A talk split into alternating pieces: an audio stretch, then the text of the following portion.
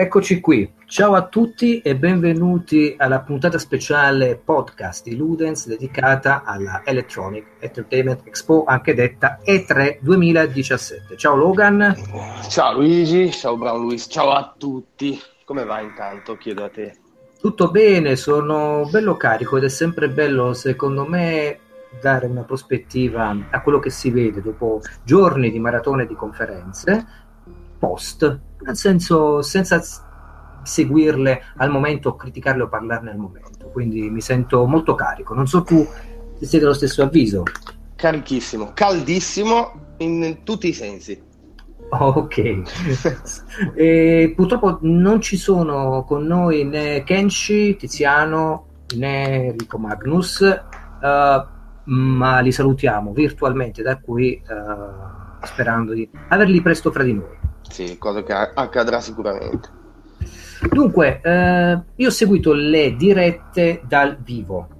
Mm, uh, la prima sei che... un pazzo, dillo. Sono pazzo, sì, sì, sì, sì, sì. sono assolutamente pazzo, come la maggior parte di, de, de, della gente che ama seguire da vivo, come se avesse timore di perdersi il futuro al momento. Quindi dici, voglio sapere subito e ora, anzi ieri, quello che accadrà domani. Voglio vedere le conferenze al lancio. Al lancio le voglio vedere. Eh, ho visto la prima mh, mm, di Electronic Arts e quello che ti posso dire, Logan, è che quando è salito sul palco Andrew Wilson, il CEO di Electronic Arts, uh, è stata tutta una conferenza promozionale che ha portato a piazzare il giocatore al centro di tutto il gioco competitivo, la comunità, il you want, you want, you want, queste comunità fatte di servizi, sempre molto mirante al dire cosa vuole il player perché noi lo facciamo. Uh, mi è piaciuto anche per certi versi perché uh, tutte le software di solito fanno dei servizi per il giocatore, prendono, che ne so, dei grossi bacini di utenza con dei uh, con dei surveys, cioè dei, dei questionari, sì. e, e, vedono l'indice di, gradi- di, gradimento, l'indice diciamo, di controllano cosa vogliono. Electronic Arts lo fa esplicitamente. Cioè, sì, sì, l'ha proprio detto. Si è visto anche con la presentazione dell'espansione di Battlefield 1 che hanno fatto vedere proprio il il esatto. con la reel dei, esatto. dei giocatori. Sì, sì, sì. Quindi senza stare adesso a parlare di giochi in particolare, con, hanno aperto vabbè, con Madden 18, che in Italia diciamo ci interessa relativamente. Poi, sì, stato... poi loro hanno tutti i loro titoli sportivi che dai. Sì, sì, okay. sì. C'era, eh, ci, ci, ne, nulla di inaspettato, si sapeva che ci sarebbero stati. Sì. Quindi, okay. Ci sta, ci sta. Però eh, tutto si basava sulla, sulla community. Community. Giochi. Esatto. Electronic Arts è community spinta al massimo, gioco competitivo, uh, Star Wars Battlefront 2 tra l'altro è, yes. è, è diventato veramente un gioco che Uh, ci sono nuove modalità, nuovi nemici, nuovi veicoli, 8 nuove mappe per, per, per uh, Battlefield 1 sto parlando anche, uh, soprattutto per quello. Cioè, è, vedono molto il gioco come um, una realtà da condividere, da, di partecipazione, di divertimento. e, e Electronic Arts punta moltissimo su questo aspetto, quindi è stata una conferenza per rimarcare la loro apertura di piazzare al centro il giocatore queste comunità fatte di servizi. Uh, certo c'è stato veramente vedere FIFA 18 con Ronaldo che ha un po' rotto secondo me gli zebedei a, a, a, diversi diciamo italiani che hanno visto magari la propria squadra del cuore perdere in finale sì, non era vabbè, eh, vabbè oh, non è che potevano farlo in funzione quello sì però. Poi abbiamo visto un Need for Speed Payback dove anche qui uh, comincia ad avere un certo peso conclamato la storia su Racing Games. Quindi Payback ha questa storia con questi personaggi, una trama da seguire. Sì, continuano uh, un po' sulla falsa riga del precedente, no? che aveva questo elemento sì. narrativo. Sì. Uh, poi si è arrivato a, alle EA Originals, che è stata una delle cose probabilmente più azzardate e coraggiose eh, di Electronic Arts con questo A Way Out. Sì, che è quello... Esatto, che è la roba che più mi interessa e che non vedo l'ora di giocare con te, ovviamente. Perché cos'è A Way Out. Questa esperienza intanto è fatta dagli stessi sviluppatori di Brothers, Tale of Two Souls, che già era un gioco in cui si controllavano due personaggi che dovevano sì. collaborare per andare avanti nella storia. Questa volta il gioco è una figata perché è esclusivamente multiplayer e si gioca perennemente in split screen, sia sì. offline che online. E questa è una cosa, tanto è una cosa nuova, mi pare, giusto? Cioè, nuova, story driven. Sì, esatto. Sì, sì. E... Io ti devo dire la verità, a me piace il fatto che sia, eh, sia come art design, com... diciamo che il contesto sia realistico. Sì. Perché il fatto di giocare una roba del genere con un amico, quindi con un'altra persona, eh, non lo so, mi fa immedesimare di più. Mi piace parecchio come cosa, ora poi bisognerà vedere come, come sarà la storia, tutto quanto, però eh, sono molto rimasto colpito. È interessante questo aspetto perché ha comunque una storia guidata, eh, un gioco di cooperativa per due, ma la cosa interessante è che ci saranno uh, cutscenes dove un giocatore sarà fermo a guardarla e l'altro uh-huh. può agire indipendentemente, indipendentemente nello scenario, quindi immaginati che ci sono due camere fondamentalmente dove io posso guardare la tua cutscene vivendola all'interno, quindi non esatto. obbligato dalla, dal congelamento che invece l'altro giocatore vive eh, guardando la cutscene sullo schermo. Qui ci saranno diversi, secondo me, aspetti anche interessanti, anche molto ludici, mi auguro. Cioè, ho pensato, se io intervengo mentre tu sei fermo in una cutscene, uh, se riesco a raggiungerti, se hanno mi dato possibilità, i game designer sì. eh. se posso modificare la cutscene. Sai, sono degli aspetti comunque germinali che uh, fanno riflettere sul, su delle possibilità di linguaggio narrativo interessanti. E tra l'altro mi auguro tanto che sia come hai detto tu, perché sennò si perderebbe parecchio la sospensione dell'incredulità, perché se a un certo punto io sto guardando una cazzina, un filmato,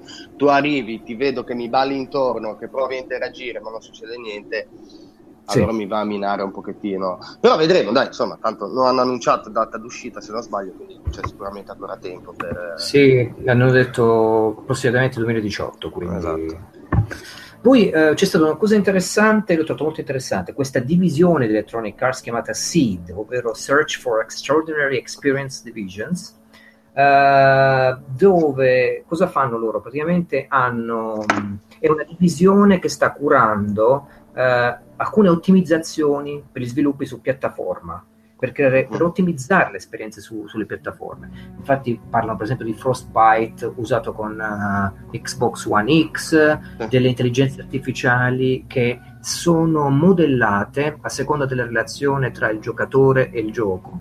Insomma, parliamo di uh, una divisione di Electronic Arts che poteva anche essere passare in sordina, non è che avesse questo tipo di influenza dal punto di vista ludico, però eh, il fatto di rimarcare che ci sono divisioni al lavoro per ottimizzare aspetti che poi il giocatore va soltanto a vivere quando ha il pad in mano, eh, fa comunque pens- non, non, penso che fosse un riempitivo per allungare la, la conferenza, cioè era un, un momento, no, eh, focalizzazione.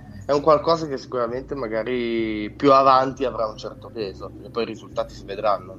Esatto, esatto. È come dire se tu trovi il marchio Seed esatto. eh, su, sui videogiochi, evidentemente eh, c'è qualcosa che li rende ottimizzati, particolari in aspetti interni al videogioco stesso. Yes. Uh, poi vabbè, Logan hanno fatto, presentato l'IP di Bioware Anthem, Anthem. però questo ne parliamo poi ne parliamo dopo, sì, dopo. Sì, sì. c'è stato NBA Live, NBA Live del 2018 quindi per gli amanti del basket uh, c'è anche questo aspetto eh, poi c'è stata una carrellata, diciamo, di, di, di esperienze Electronic Arts, da Star Wars Battlefront 2, eh, soprattutto Galaxy queste, Heroes. Galaxy Heroes. Eh, la cosa che mi è piaciuto, che, che, hanno focalizzato in Star Wars Battlefront 2 è che, a parte hanno creato una nuova storia per il single player. Quindi, okay, sì, è già, è già tanto, eh. È tanto, cioè è, un po' come Rogue One, no? Eh, sì, sì. No, più che altro era tutto quello, la, l'essenza della, della, modalità single player era quella, cioè di una corposa modalità single player era stata una, de, uno degli elementi più criticati del primo sì. Battlefront. Quindi... Sì. Eh, c'è questo, c'è, mh, si situa la storia tra il ritorno dello Jedi e il risveglio della forza sì. e tre volte più grande, hanno detto, del, dell'altro Star Wars Battlefront, sono più veicoli, pianetici, più customizzazione, multiplayer e migliorando anche il gameplay, quindi uh, chi ama giocare, uh, chi ama battersi all'interno di, di, di, Star Wars Battlefront, qui troverà ancora più pagamento, così dice Electronic Arts. Sinceramente era quello che si, ci si aspettava dopo certo. il buon risultato ottenuto con Battlefront, che è una, anche una prova, se vogliamo, di, di gioco uh, contenuta, che ricordiamo anche il suo aspetto in realtà virtuale con uh, PlayStation VR. Che tra l'altro non so se hai provato, io l'ho provata, è una roba allucinante. Dura poco, ma è fantastico. Ah, ma c'è una demo? C'è... No, l'ho provata grazie a un amico. Ah, okay. L'ho provata grazie a un amico che mi ha... perché il contenuto è gratuito, io non avevo sì. il gioco, lui mi ha portato il gioco, abbiamo scaricato il, il DLC e... e l'abbiamo provato. E... Dura poco, ma la sensazione di essere veramente in Star Wars è, è assurda. Parli del primo, Star... del primo Battlefront? Primo eh? Battlefront, sì, sì, sì. sì, sì, sì. Um poi qua invece Logan, non so se vuoi aggiungere qualcosa a Electronic Arts, altrimenti passiamo direttamente a... Ma alla... sì, si può anche passare oltre, io direi conferenza standard, i giochi presentati, la maggior parte ce li aspettavamo, le novità sono ben accette, poi c'è questo Anthem di cui parleremo dopo, quindi sì, sì. dai, andiamo. Allora, Electronic, la Electronic Arts poi ha lasciato il posto alla Xbox, conferenza Xbox 2017. E perché qua c'è un discorso da fare soprattutto secondo me sul motto che ha aperto uh, la conferenza Xbox. Il motto, il, uh, l'ossessione di questa conferenza è stata Feel True Power, cioè una conferenza dove è basata, si è basata molto e anche sulle linee secondo me strategiche di marketing, mh, mm, di scelta di Microsoft sullo sfoggio di potenza quindi diciamo che per dirne in, parole povere, se la reveal di Xbox One era sport, sport, sport, adesso è 4K, 4K, 4K. Sì, sì, esattamente. eh, anche 6 GHz, anche 12 giga di RAM. Sì, c'è tutto questo aspetto legato alla potenza. Io, mh, questo, vabbè, diciamo, questa conferenza ha svelato Xbox One X. Ex Xbox Scorpio. Esatto, Xbox Scorpio, che è quindi la nuova console Microsoft.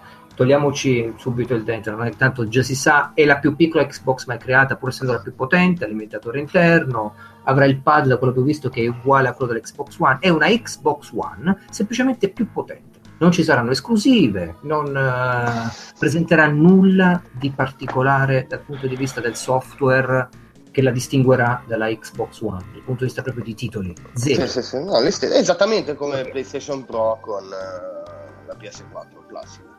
Esatto. 7 Ora, novembre 500 euro, 499. 500 euro, ok. Ora c'è un discorso secondo me importante da fare quando si parla de- di una nuova console sul mercato.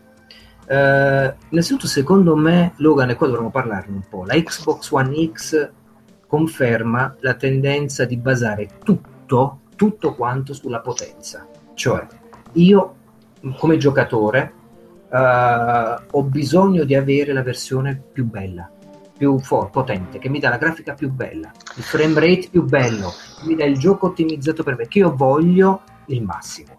Ok? Sì. Ok, quindi la pressione è, visto che non si tratta di giochi, ma si tratta di potenza, la pressione sul giocatore, la pressione psicologica, è come quella effettuata da PlayStation 4 Pro, del tipo tu se vuoi tutto ottimizzato, più frame rate, più bellezza schermo, 4K, quello che vuoi, devi prenderti la console che è l'ultima uscita della versione uh, PlayStation o Xbox. Punto. Questo sì, però secondo me lo è diventata, nel senso che come forse ne avevamo già parlato tempo fa, te l'avevo già fatta questa domanda e tu mi avevi risposto in un certo modo. Io prima che eh, fosse svelata, diciamo, le, la console, ti ricordi che ci chiedevamo, ma come la per- io ti avevo chiesto come la percepisci tu questo, questa Scorpio, l'allora Scorpio? Sì. Come una versione, eh, diciamo, pompata di Xbox One oppure proprio come una nuova console? Tu sì. mi avevi risposto esattamente come la pensavo io, che era ah no, come una nuova console, certo. una console next gen. Certo. Che era anche un po' come l'avevano presentata loro. Perché un... con questo mostro sì. di potenza che doveva essere, sì. cacchio, io eh, oltretutto uscita dopo un anno dopo PS4 Pro, sì. quindi tecnicamente le tempistiche per un'effettiva console next gen ci sarebbero anche state volendo, accorciando di poco la vita media di una, eh, di, una, di una generazione di console, però bene o male ci sarebbero stati benissimo dentro poi alla fine così non è stato. Perché io lo, la capisco l'esplosione di potenza, ma mi vai solo a guardare che cosa? Gli FPS e la risoluzione. Dove sono i mega ultra poligoni in più? Dove sono, cioè dov'è lo stacco grafico allora, tra beh, una gen e l'altra? Non c'è. È questo il problema, Logan. Cioè il problema è che quella è una console di nuova generazione. Solo che concettualmente la fanno rientrare eh, per una serie di motivi secondo me legati anche agli investimenti, cioè l'avere le esclusive solo su quella console a quattro anni di uscita dalla precedente vers- generazione, eh, per il fatto che gli investimenti nelle nuove IP eh, sono rischiose e quant'altro, la fanno rientrare concettualmente nella famiglia Xbox One. E così si salvano. Dico, noi intanto abbiamo eh, la, la gente che ci paga 500 dollari e intanto gli diamo comunque il videogioco che è sviluppato secondo dei tool che ti permettono, a livello modulare, di ottimizzare per le console di riferimento, lo stesso gioco per tutta la famiglia di console. Però sì, quella però... è una nuova generazione perché è potente, cioè non, è molto più potente rispetto a Xbox One. Il problema però è che non la faranno diventare. La, ecco, doma, domanda, questa è la domanda. Mentre un PC tu lo chiami sempre PC, anche quando escono nuove schede e nuovi processori. Con le console si crea il problema che si continua a chiamare Xbox One e PlayStation 4, però costano il doppio, ok?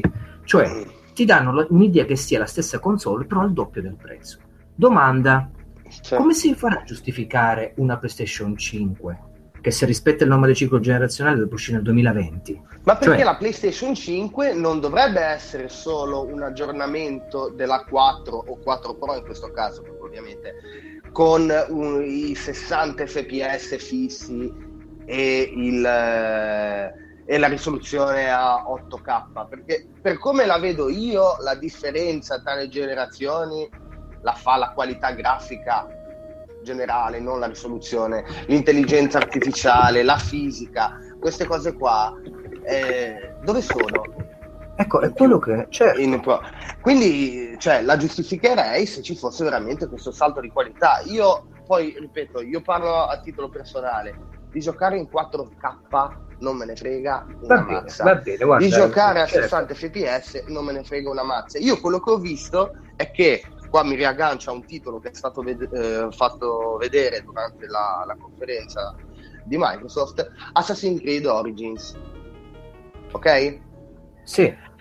Assassin's Creed Origins è saltato fuori che anche su Xbox One X andrà a 30 andrà a 30 fps sì, cioè sì. Eh, ora non, ho, non, sono sicuro di aver letto quello dei 30 fps ma è saltato fuori sicuramente che avrà risoluzione dinamica sì quindi significa che anche Assassin's Creed Origins che è un titolo che uscirà allo stesso modo identico anche su PS4 e PC anche su Xbox One X non avrà, beh, farò, fa, si fa fatica eh, veramente a dire Xbox One X, comunque sì. non, non, avrà i 4K nativi.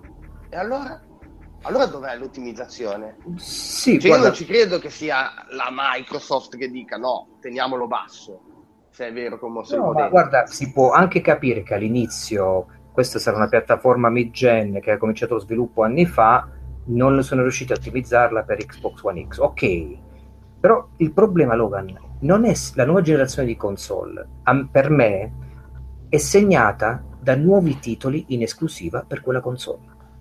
Quella nuova generazione. Ah, beh, sì, se la metti da questo punto di vista, allora cioè, sì. Questo è quello che dico, perché se no, di cosa stiamo parlando? Di un'ottimizzazione di potenza che è quello che vuole Microsoft. Have true field power, feel true power, senti la vera potenza. Ok, ma io pago 500 euro un aggiornamento uh, della mia Xbox One o Xbox One S. Tra l'altro, scusami, fammi capire, ma l'Xbox One S eh, c'è stato un taglio di prezzo, se non sbaglio, di 50 euro? Poi l'hanno Beh, fatto in effetti. Penso, penso, di sì. Ok, quindi costa adesso? Dovrebbe costare 249. Ok, o 249. La, o la porteranno 249, non so se è confermato o meno. Costa esattamente la metà. Sì. Quando è stata presentata PlayStation 4 Pro, sì. ai tempi i prezzi vabbè, erano già diversi, ora si trova già meno, costava 100 euro in più della standard, o sbaglio? Sì, però uno potrebbe giustificare, aspetta però perché la Xbox One X è più potente della Pro, quindi l'ingegneria tecnologica ma, la paghi ma, di più. Ok, ma se i giochi sono gli stessi, voglio dire, con questa potenza e 250 euro in più, non, quella cavolo è una nuova console, esattamente come hai detto tu. Certo. Cioè, certo. io non vedo perché, cioè, non ci sarebbero stati problemi se l'avessero effettivamente presentata come, un, come una nuova console con dei titoli esclusivi. A questo eh. punto, secondo me. Allora, ma loro devono competere con PS4 Pro. Quindi loro dovevano, come competitor hanno Sony, volevano allinearsi a questo, come dire, avete visto? Anche noi abbiamo la, la mid-gen. Eh sì, però così è allinearsi. Se invece l'avessero già presentata come la nuova console... Eh, dovevi presentare nuovi prodotti, dovevi presentare nuove IP. Però presentare... mi, fatto, mi, è venuta in mente una cosa, scusa. Mentre stavo dicendo adesso questa cosa qui, mi è venuto in mente che sarebbero finiti come Nintendo ai tempi di Wii U, che sono usciti prima, quindi magari poi il prossimo anno sarebbe uscita PS5 Vabbè. che ha voglia si sarebbero poi ritrovati indietro. Sì, c'è anche il fattore posizionamento poi che è chiaro. Sì, sì, sì. Mm, il problema è che nessuno vuole azzardare. Io perché ho apprezzato molto Sony con PlayStation VR? Perché ha fatto uscire una tecnologia, e qua andiamo al secondo punto di Microsoft, una tecnologia dove gli altri competitors non hanno nemmeno provato a sviluppare. Ora sì, Sony voleva piazzarsi sul mercato, voleva competere con Oculus Rift, eh, compagnia bella. Sì. Hey, però è anche vero che li ha fatto lavorare sui studi di sviluppo. Cioè abbiamo 60-70 titoli sullo store di PlayStation e, ti compri PlayStation sì, VR. Questa, questa frase qua, dilla forte perché c'è gente che ancora dice che non è uscito nulla per VR, che sono tu- tutte tech demo. Fatevi un giro sullo store perché no, è pieno, pieno zeppo no, di giochi. Sono tanta roba, ma poi tra l'altro sono felice perché tra l'altro uscirà Super Hot. Sono, sono sì, lietissimo vero. di questo gioco, lo sto aspettando, PlayStation VR. Comunque, per dirti, eh, ha fatto questo passo e Microsoft non ha fatto visionare nulla per quanto riguarda la VR o la realtà aumentata a livello ludico. Che sì, non ci, me l'aspettavo. Poi ci sarà una divisione, per carità, legata a Windows 10 e PC, uh, anche all'Xbox, spero in futuro, per carità, ma non c'era nulla. Cioè, hanno lasciato la strada libera a PlayStation dal punto di vista proprio promozionale, sto parlando, anche se poi, come vedremo, PlayStation non è che l'ha spinto tantissimo questo aspetto alle tre Uh, ha, ha, spinto proprio poco in generale alle tre, ma poi ne sì, parliamo. Sì, sì. Eh, per, per, concludere praticamente, quindi sono curioso di vedere come le prossime, piatta, prossime piattaforme Microsoft e Sony si chiameranno quando saranno PlayStation 5 e Xbox, eh, quello che sarà futuro, Scorpio 2, di nuova generazione, perché in quel caso non puoi uscirtene più nella famiglia PlayStation presentando gli stessi titoli bisogna per forza presentare delle esclusive. Domanda Logan, certo. non è che forse il mercato adesso si è attestato in questo modo qui? Cioè escono esclusive per un ecosistema di brand e non per uh, una console in particolare in esclusiva? Eh, sì, nel senso che credo anch'io che si voglia arrivare a, a questo. Eh, da un lato non mi dispiacerebbe nemmeno, cioè nel senso che oh, cambierebbe poco, mm, se a me piace giocare a The Last of Us, quella saga lì me la gioco su Sony, e qualsiasi sia il dispositivo, mi va bene. Il problema è che secondo me frena questa cosa il, l'evoluzione tecnologica. Ecco, ma l'evoluzione tecnologica forse adesso è legata soltanto alla potenza. Ecco perché feel true power. Cioè nel senso che d'ora in poi si gioca a chi ce l'ha più lungo. Non alla, alla, a comprare una console perché è un gioco in esclusiva. Eh, sì, però se tu hai un titolo esclusivo per una piattaforma, facciamo, okay. non lo so, un Forza, sì. per dire, nel caso di Microsoft, ehm, ci sarebbe comunque questa tendenza ad allineare l'esperienza ehm, per tutti i dispositivi. Cioè, nel senso, esce Forza 10 e Forza 10 eh, è figo, ha determinati contenuti su Xbox One X, ha gli stessi contenuti su Xbox One Y, però a 8K, a 120 fps. Sì, sì. Eh, però il gioco, la base del gioco è quella. Vai a... Vai a mm, eh, ma, cioè, vai a giocare su risoluzione, vai a giocare su Ecco, ma quello che dico io, che allora cosa mi serve comprare un Xbox One X a 500 euro quando magari ho la prima Xbox? Che la posso ma... recuperare adesso a 199 euro. Xbox sì, sì ma, ma, ma, nulla, ma infatti è quello, è, è cioè, quello anche, è il pensiero condiviso un po' da tutti, che eh, in effetti abbiano un po' Cioè, queste mezze generazioni, questo è il, il, il, mio, il, mio, timore, Logan, queste mezze generazioni stanno secondo me togliendo spazio di azione a delle nuove IP esclusive per le future generazioni di console. Cioè, nel senso, ora sono concentrate a sviluppare per tutte le piattaforme.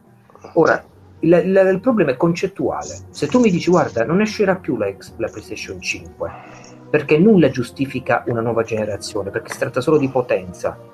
Quindi a questo punto, siccome non ci saranno nemmeno esclusive, chiamiamole tutte PlayStation. PlayStation 4, Pro, PlayStation, trovai un brand che si uniforma per sempre. Eh, che, che è, quello, la, è, è, la situazione dei cellulari come si pensava all'inizio. Ok, in questo caso posso capirlo, ok? Perché anche se per fare iPhone 7, cosa ha più dell'iPhone 6S? Cioè, andando a stringere praticamente... Più potenza del processore, eh, okay situazione, sì, sì, solita, situazione mobile e esatto. questo sta diventando così. A questo punto lo sforzo ingegneristico non è più di creare un chip in esclusiva, no. lo sforzo ingegneristico è creare più potenza in una macchina contenuta che ti spara a livello estetico, e qua torniamo al punto, l'estetica, eh, quale elemento che fa gola al giocatore al determinista, all'integralista. Estetica, estetica relativa però, Lu, sempre relativa, perché comunque, eh, ti ripeto, la versione eh, Xbox One di eh, Assassin's Creed Origins avrà lo stesso numero di poligoni dei personaggi della versione Xbox One X. Sì, ma tu lo, i giocatori se ne fregano di questo. Dicono io voglio la Xbox One X perché è più potente cioè, eh, è così, non c'è nulla da fare. Il giocatore è, è, viene preso tecnologicamente perché è un uh, determinista da questo punto di vista, un integralista qua... della tecnologia, eh, è, un, è diventato un PCista. È quello, è quello. Vedi, a me è venuto in mente quando eh, è un'esperienza che hai avuto anche tu, quando abbiamo switchato da eh, PS4 a PS4 Pro.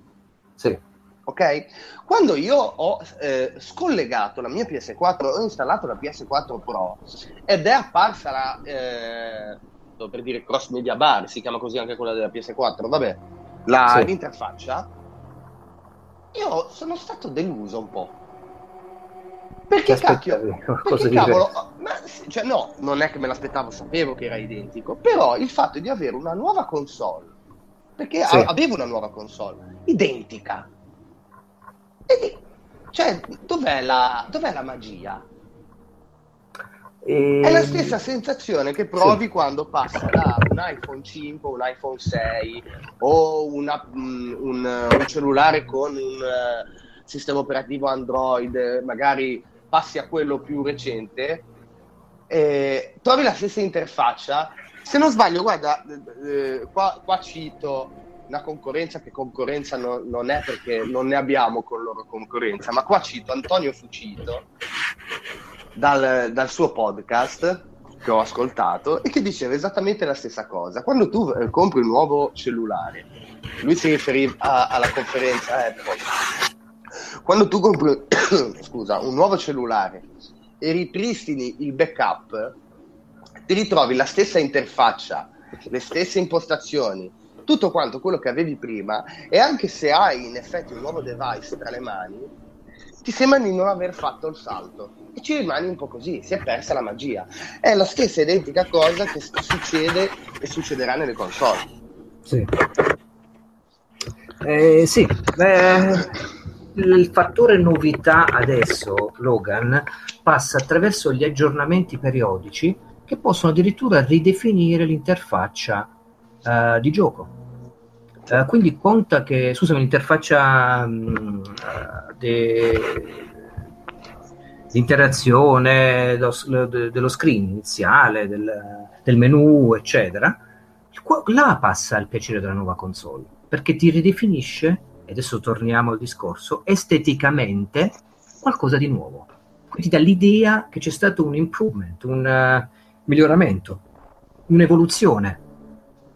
Questo lo faranno tutto tramite patch, quindi bisogna godere di quello che passa con i nuovi uh, con le nuove patch correttive, con i nuovi miglioramenti, più che la nuova console, più che la PlayStation 5, se mai uscirà una PlayStation 5, che ridefinisce ristruttura totalmente quanto hanno ottimizzato dal punto di vista anche dell'interfaccia, perché non ricordiamoci che ottimizzazioni su ottimizzazioni, poi arriva un punto che non, non puoi fare altro tornare indietro perché si avvicina alla singolarità del miglioramento delle interfacce, dove le interfacce uh, non possono essere più migliorate, prendono il sopravvento su tutto. E, ehm, quindi è un fattore estetico, un fattore estetico. Ok, io poi mi fermerei sull'aspetto delle nuove console, nuove generazioni. 4K, più definizione, eh, voglio essere ancora più immerso dentro, presumo, la butto lì, che un prossimo visore della Sony migliorerà l'aspetto ovviamente della visione, quindi sia il field of view all'interno del, del casco virtuale, sia la definizione del pannello. Uh, miglioramento estetico.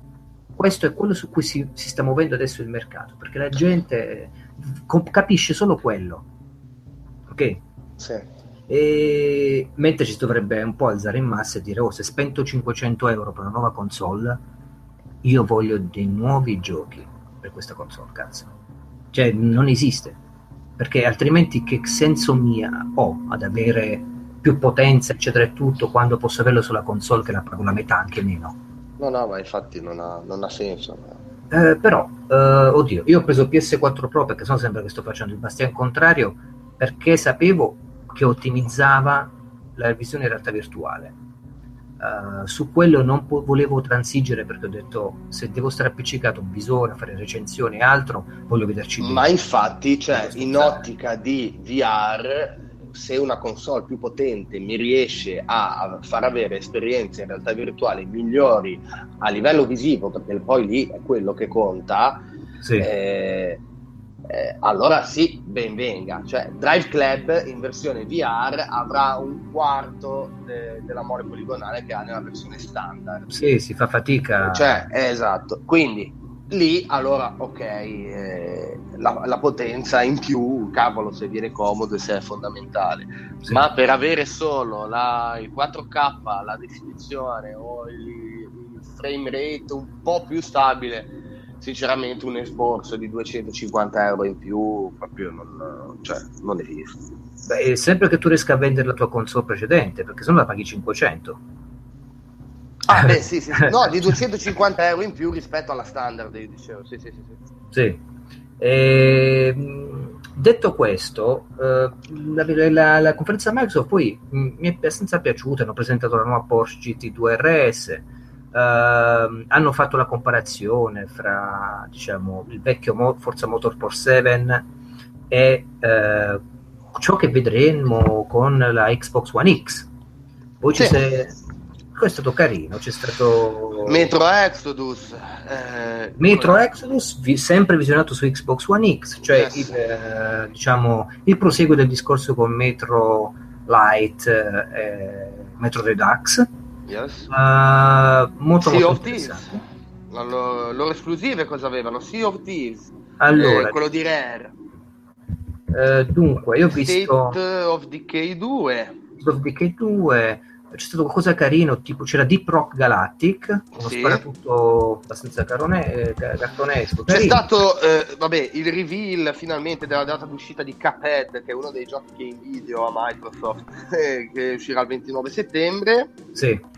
E poi, scusami, a te non te ne fregherà niente, ma hanno fatto vedere alla conferenza Microsoft un gioco Ball esatto che Beh. fortunatamente è multipiattaforma ma io ti giuro Sì. favo perché cavolo un gioco sviluppato da Arc System che sono quelli di Guilty Gear ti ricordi che avevo già detto che ero rimasto scioccato da quel gioco perché cavolo un picchiaduro 2D e a un certo punto ti accorgi mentre giochi che in realtà i personaggi sono poligonali è una roba Sì. scioccante e questo è il gioco di Dragon Ball che veramente quasi si fa fatica a distinguerlo con la versione animata ed è una Sì. roba che sogno da quando ho 4 anni quindi sono molto felice scusami vai pure Prego, eh, c'è stato The Darwin Project, che è uno Yes. sparatutto in arena, un'esclusiva, sempre. sì Eh, poi c'è stato Crackdown Minecraft, 3 Crackdown 3, anche che uscirà con la nuova Xbox X. sì.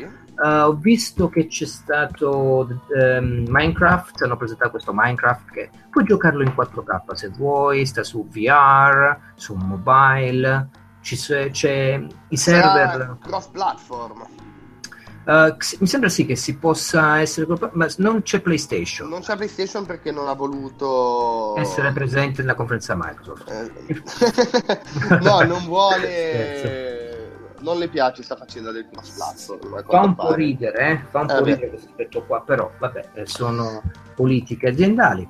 C'è un Morg Black Desert, sì da Eh, PC esclusiva di lancio comunque 2018. arriva direttamente da PC e non dimentichiamo il prequel di Life is Strange Life Yes. is Strange Before the Storm che quello in effetti è, è una bella roba anche perché pensi che eh, cioè oltretutto arriverà ma arriverà anche Life is Strange 2 quindi ci sono in realtà due nuovi titoli dedicati all'universo di Life sì. is Strange e poi i Ori Ori 2 il seguito Sì. di Ori The Blind Forest che cavolo primo figata Io- il secondo graficone Ho giocato il primo quando avevo la Xbox Sì. One, molto molto interessante. C'era tanto una serie di giochi interessanti, ricordiamo Tacoma 2 che Mhm. esce al lancio, per me molto carino. Sea of Thieves, hanno fatto vedere un gameplay anche quello Sì. molto interessante. Last Night, ambientazione sci-fi, punk, molto bella come avventura. Dai, dai, arriviamoci. Anthem.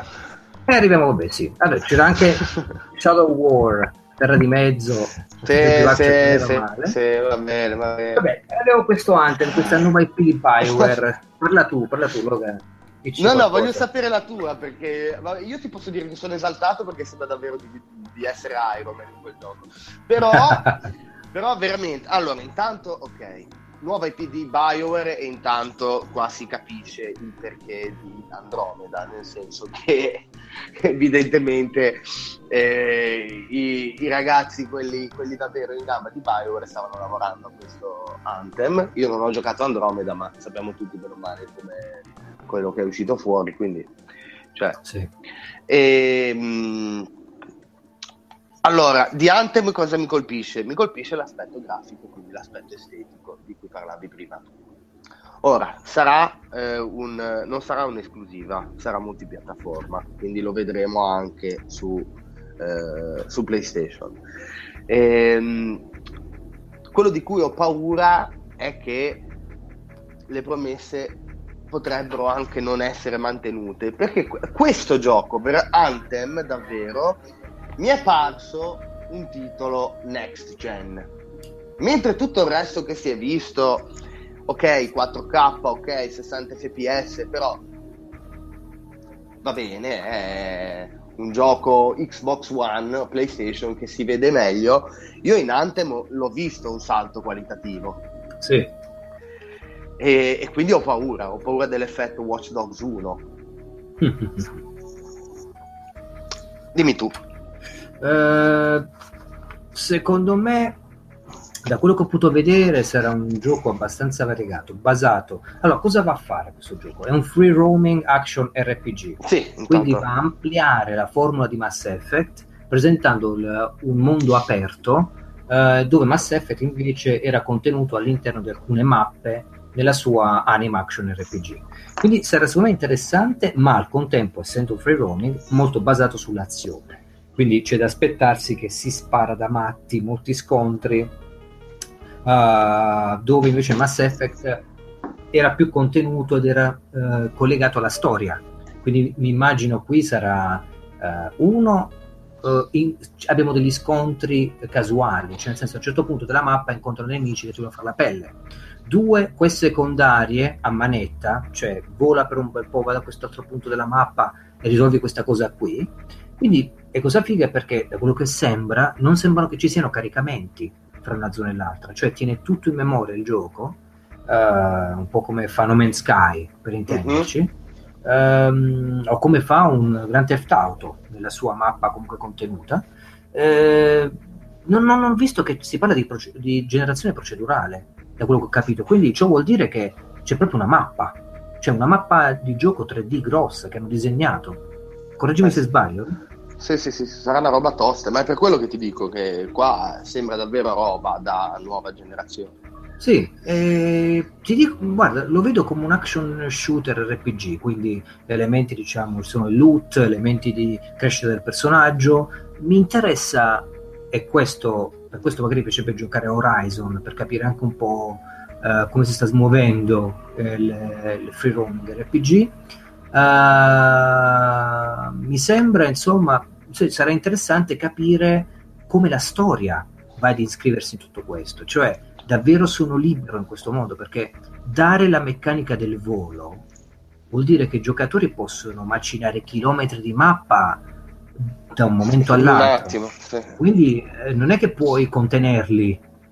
Uh, quindi è interessante capire come vai a scrivere la storia in questo aspetto qui, come il motore grafico, che tanto è il Frostbite, non ci dimentichiamo che c'è questo aspetto qua. Sì. Uh, sono curioso, sono curioso. Più di questo non Ecco, volendo fare un discorso un po' culturale su come stiamo vivendo i videogiochi oggi, Logan, eh, stia- noi viviamo da un punto di vista estetico un aspetto emozionale molto marcato eh, se consideriamo la qualità grafica e la capacità di abbracciare che hanno eh, certi motori e certi ambienti di gioco.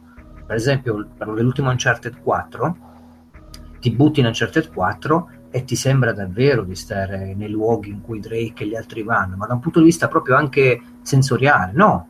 Sì, uh, sì. Noi roba... sublimiamo tanto attraverso l'aspetto grafico del videogioco. Ecco, quello che mi, uh, che incuriosisce di questo uh, Anthem è che deve presentare, secondo me, una varietà così stupefacente di ambienti, di insediamenti, di possibilità e varietà anche stilistiche, architettoniche, grafiche, eh, tanto da darti un'idea proprio di mondo free roaming. Eh, sono curioso di sapere in che modo abbraccerà il giocatore, se potrà diventare uno standard per le generazioni future. Par- parlo di generazioni sempre con le pinze, come tu sai, perché adesso è difficile parlare di generazioni di console. Sì, sì. Uh, questo è quello che eh, mi incuriosisce. Questo è l'aspetto che mi incuriosisce. Poi magari un giorno lo approfondiremo con Ludens parlando di come vengono sublimati e archiviati, memorizzati gli ambienti di gioco eh, mano a mano che si fanno più performanti i motori grafici eh, nel giocatore. Quindi, mm-hmm. anche, perché anche questo farà poi la differenza. Una roba simile se la presentavi cinque anni fa, avresti detto cazzo, eh, Dio mio. Adesso lo vedi adesso dici però che figata, guarda posso volare, con la sensazione alla Iron Man, sparo, spacco. Però a livello di estetica e di bellezza grafica le abbiamo viste certe realtà, qualche modo minore anche sulle nostre console. Quindi...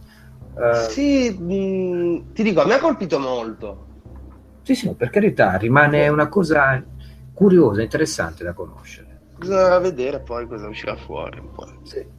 Eh, okay. una, una, volta solo quello ci avrebbe spaccato la, la, l'anima in due. Ha detto che cavolo è, guarda, posso andare dentro un tubo, volare, atterrare e sparare. Eh sì, sì, sì, sì. Ecco, se tu vai a prendere questi elementi di gameplay, magari sono sparsi in diversi giochi che già esistono, però li puoi fare, puoi fare, puoi performare queste cose. Quindi, sì, messe insieme, però magari sono cose che non si sono mai viste. Sì, quello sì. Quindi sono curioso di vedere come se la giocano. Certo. Eh, chiudendo Microsoft, questo calderone grosso, sì. So che è tosta Logan, capisco, stiamo parlando di 3-4 giornate di conferenza in un podcast. No, no, veramente caldo, sto implodendo. e c'è stata le tre di Bethesda, mm. che già una cosa che mi piace molto, che caratterizza Bethesda, è il fatto che tutto quello che annunciano esce nel 2017. Ed è già una cosa buona e non è una cosa eh, a cui siamo stati abituati in tutto il resto di queste tre. Esatto. Uh, vabbè, parliamo di Fallout 4 in VR. Mm-hmm. Non so mhm. se è stato annunciato anche per PlayStation VR, questo non lo so, sinceramente. Uh, so che invece Doom sì, è stato sì. annunciato anche PlayStation VR, uscirà a dicembre. Fallout 4 VR solo per HTC Vive. Perfetto, ok. Um, c'è stato molto discorso, molto interessante il discorso del Creation Club, che ci sarà prendere piede nell'estate, quest'estate. Sì, per Skyrim e Fallout 4. Esatto, sarà PS4, Xbox One e PC. Cos'è? È, un, um, è uno studio che ha Bethesda in collaborazione con gli sviluppatori esterni e le comunità di mod un po' più talentuose, yes. do- che creano nuove collezioni di contenuti di gioco per Skyrim e Fallout 4. Quindi parliamo di armi, armature, mostri, vestiti e, cosa interessante, miglioramenti di gameplay. Quindi yes. si può agire anche sul gameplay di questi, di questi titoli. Uh, è molto semplice, sarà tu scegli la categoria di gioco, l'acquisti con i crediti, quindi è anche a pagamento. Uh-huh. Quindi parliamo di mod a pagamento, da quello che ho capito io, eh? a meno che i crediti non sia una moneta virtuale di gioco, ma non credo. Insomma, eh. E, ehm, credo che cosa... l'abbiano fatto anche per dare valore appunto alla comunità di modder che obiettivamente alcuni sono in grado di fare cose allucinanti. No? Sì, è molto bella questa apertura infatti. E la cosa figa che mi è piaciuto un casino è che tutto sarà compatibile con i salvataggi e gli add-on che già uno ha effettuato su, sui propri giochi. Quindi non ci sarà instabilità.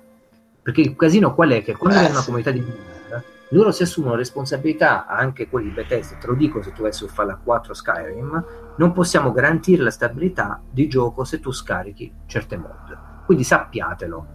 Adesso invece no, praticamente. Fra i 300 milioni di download per Fallout 4 e Skyrim, la Special Edition, adesso invece non esisterà più questa cosa, potrebbe non funzionare bene o avere instabilità, perché tutto viene comprovato, verificato dalla community assieme a Bethesda. Quindi tu compri qualcosa, funziona con tutto quello che già hai prima e non crea nessuna instabilità. Ovviamente è un servizio legato al pagamento, quindi è anche giusto che sia stabile, mi sembra logico. E parlando sempre di Skyrim, che tra l'altro ormai è diventato il gioco del secolo, ma non nel senso che è il gioco migliore, eh, ma è un gioco che verrà giocato per almeno ancora un secolo, visto che continuano a uscire contenuti appunto tra mod, eh, nuove edizioni robe varie, è stata annunciata anche la versione Switch di Skyrim che avrà come extra supporto agli amiibo e gli equipaggiamenti presi direttamente da Zelda. Yes. Io ho trovato orrenda la cosa, che visivamente proprio no, però insomma è una cosa carina. Comunque si vede almeno lo sforzo degli sviluppatori di integrare il loro gioco nel mondo e nella filosofia Nintendo, no? È un po' come avevano fatto, anche se in maniera diversa, perché in parte, se non sbaglio, erano anche confidenziati, con Bayonetta 2 che aveva sì. i contenuti esclusivi cioè proprio Nintendo a tema Nintendo diciamo. sarà un po' strano a livello proprio di, di percezione del personaggio sì, di, vero. Di, di, perché in un mondo così serioso sì, vedere... lo, lo vedrei crepare fondamentalmente in malo modo perdendo la spada la, della Triforza la spada suprema perché magari un Grizzly eh, si è inculato Link, eh? insomma, avrai praticamente una percezione di ok, sì, va bene il costumino, ma è un elfo che praticamente viene massacrato bruttamente, ecco. Quindi eh, non, le, le, canzoncine carine di quando muove muore insomma là non ci saranno le, fa- le faranno versione dark. Sì, sì, sì, dark Brut, che tra l'altro molto molto figo. Io non mi scorderò mai quanto amai Resident Evil 4 quando vedevo che Leon poteva morire in quei modi cioè massacrato, squarciato la allora, testa allora... Moto, motosegata cioè, ti parlo del 2005 eh? 2004, eh sì, 2004 e per me era e sai perché mi piaceva un casino Logan? perché pensavo e che figo che non tengono l'immagine dell'eroe che deve essere pulito e chiaro senza sangue come Nathan Drake no, lo fanno sì, morire in modi sì. atroci vedi l'eroe che viene demitizzato attraverso l'uccisione cruenta proprio becera e quindi non è più un eroe Vabbè, come Lara Croft nel primo remake. Esatto, io adoro questo aspetto. Sì, sì. Eh, riporta tutto su un piano molto umano, se vogliamo. Sì, ora che mi ci fai pensare, Nathan Drake è lo Steven Seagal dei videogiochi. Non si fa mai niente. sì, sì, sì, sì. Steven Seagal è... sta su altri livelli, eh? cioè nel senso Te l'ho tirato in ballo apposta. Sì, si può cominciare a parlare quasi di Chuck Norris style, cioè sta arrivando a quel livello Steven Seagal. Eh, Tra l'altro non si ferma mai con i film, cioè sta uscendo film ancora su Steven Seagal. Uh, su Steven ah, Seagal, non con Steven con, Seagal. Scusami, con Steven Seagal, ma è anche un po' su perché tipo interviene l'ultimo che ho visto alla fine, oppure all'inizio, fa qualcosa, eh. poi il protagonista è un altro. Lui arriva a risolvere quindi recita tipo 10 minuti in, in eh, ma perché lui ro- rompe la quarta parete no? quando, quando, tu dici quando tu stai guardando un film dici vabbè qua se ci fosse Steven Seagal farebbe il culo a tutti lui arriva sì. se lo fa sì, sì. Va bene, dai, ritornando a Bethesda, hanno presentato anche un po' vabbè, di contenuti extra, DLC legati a Elder Scrolls Online, una sì. nuova avventura stand alone stavolta basata su Dishonored 2. Yes. E Evil Within 2 che già è stato leakato qualche giorno prima della conferenza, però sono molto contento perché il primo non era niente male, poi è un po' il vero seguito spirituale comunque di sì. appunto Resident Evil 4 vero molto, Shinji molto Mikami. e...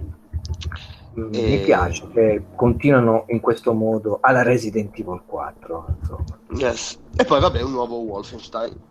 E io l'ho giocato Logan Wolfenstein ce l'avevo poi l'ho rivenduto per prendere altro finendolo. Mm-hmm. molto molto bello come shooter. The New Order?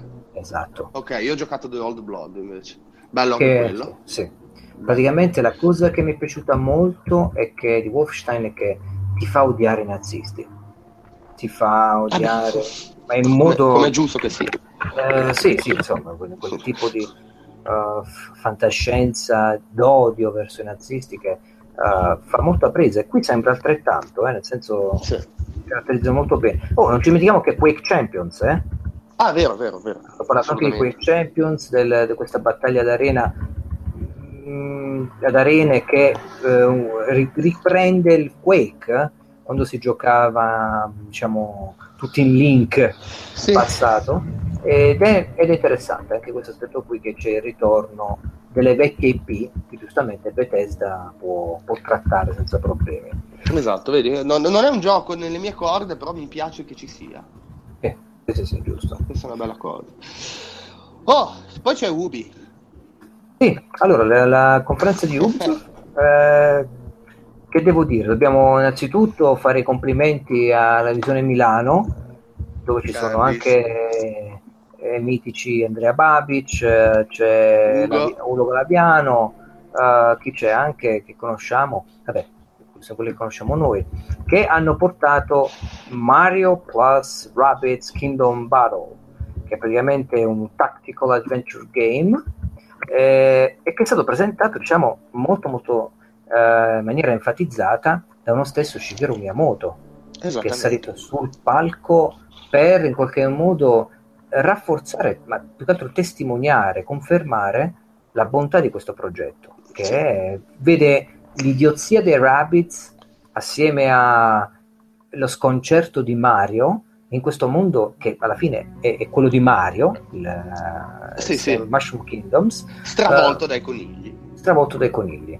Uh, sembra interessante, appena l'ho visto ho detto che bello questo strategico in questo mondo che si discosta sì, da Super Mario RPG, da come lo conosciamo noi. Esatto, ma perché proprio è anche eh, cioè uno stile di gioco tipicamente occidentale, no? Però mischiato con, questo, con questi personaggi, questo stile grafico che più, più Giappo non si può. Ma poi ragazzi, come hai detto te, è roba italiana, cioè abbiamo fatto, abbiamo fatto noi, l'abbiamo fatto da noi. Eh, quindi, sì, sì. Eh, molto, molto, molto interessante. Poi vabbè, ci sono state le gag che hanno fatto vedere nelle, nei filmati di, mi ha fatto pisciare da ridere. Ci sta, non pensavo, quando in effetti erano uscite le voci di un gioco che avrebbe mischiato i due universi, ero un po' titubante perché non, non, li vedevo molto bene insieme.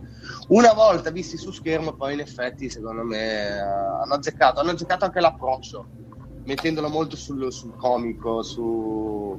Bello, bello, bello, bello, inutile, bello che ci devi fare? Molto interessante, è vero. È un bel prodottino.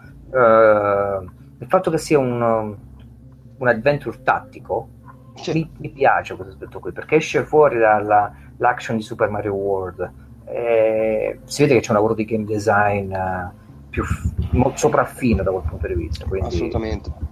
Eh, è stato presentato anche The Crew 2 subito dopo. Che lì non ci credo che era grafica di gameplay, ma manco è effettivamente tremendo, se lo vedo, vedendolo così. Il primo gioco già era un bel gioco, The Crew. Ok, a okay. livello potenziale, anche questo c'era nel 2018, ma ti dico che sembra interessante, cioè molto versatile, aperto, cioè diverse possibilità. Io quello, sì, quello di cui quello che mi è parso è di vedere il fatto che per una volta magari in un videogioco si renda veramente, sono stati capaci di rendere l'idea della velocità di un aereo. Sì, sì, sì. Perché se ci fai caso, per tutti i simulatori, nella stessa serie Ace Combat, insomma, quando c'è un cavolo di aereo che vola, GTA, cioè, sono sempre delle lumache con le ali sì, sì. Un jet no, non ti passa i 30 all'ora su, sui grattacieli, ci passa a una velocità allucinante. Qua, se non altro, potrebbero aver azzeccato la, la formula. Poi non ho ben capito se si potrà gareggiare tra vari mezzi contemporaneamente. Però sì. cioè, l'idea mi piace un casino. Ripeto, graficamente secondo me è una bomba e se sono riusciti davvero a, a mantenere quel dettaglio grafico ne, nel gioco vero e proprio, nel gioco finale, cioè complimentoni, che cavolo sono diventati mostruosi. vedi, anche tu l'aspetto estetico, vedi? Vabbè, ma lui, cioè, ma io lo dico, eh, se un gioco ha una bella grafica, io sono contento. Sì, sì, io non vedo l'ora se esce una nuova, però a me non basta, esatto, hai ragione il discorso è che a me, per avere la bella grafica, non basta la risoluzione e non, basta, non bastano i frame al secondo. Io voglio vedere il triplo dei poligoni nella faccia di un personaggio. Cioè, io voglio che ci sia lo stesso stacco che c'è stato tra eh, Nathan Drake in Uncharted 1 e in Uncharted 4. Voglio che ci sia in un prossimo gioco della serie. Chiaro, chiaro, chiaro. Hai capito? Tutto e... chiaro. E... Ok, una roba che secondo me ti farà uscire di testa quando lo giocherai è Transference. Sì, Io non... ho pensato a te quando l'ho visto. Sì, se, concettualmente sembrerebbe interessante, però non si è visto nulla. E mi ha fatto pensare molto a quelle opere che tra l'altro eh, ho, anche, ho anche giocato, quel famoso The Bunker sì. uh, di Whale, non so, mi ricordo chi è lo sviluppatore, che sono praticamente filmati. Sì, era un full motion video continuo. Molto molto bella la storia, tra l'altro. Questo qui non, non, è stato mostrato nulla, quindi non ti saprei dire. Però c'è l'attore... Uh, Asia Wood. Asia Wood che lo ha promosso in qualche modo, quindi... Vabbè, vedremo, non so dirti, non, non si può dire mm. nulla. Eh, Poi South Park, The Fractured But Whole. Data d'uscita hanno... 17 ottobre se non lo spostano di nuovo, ma sarà la volta buona.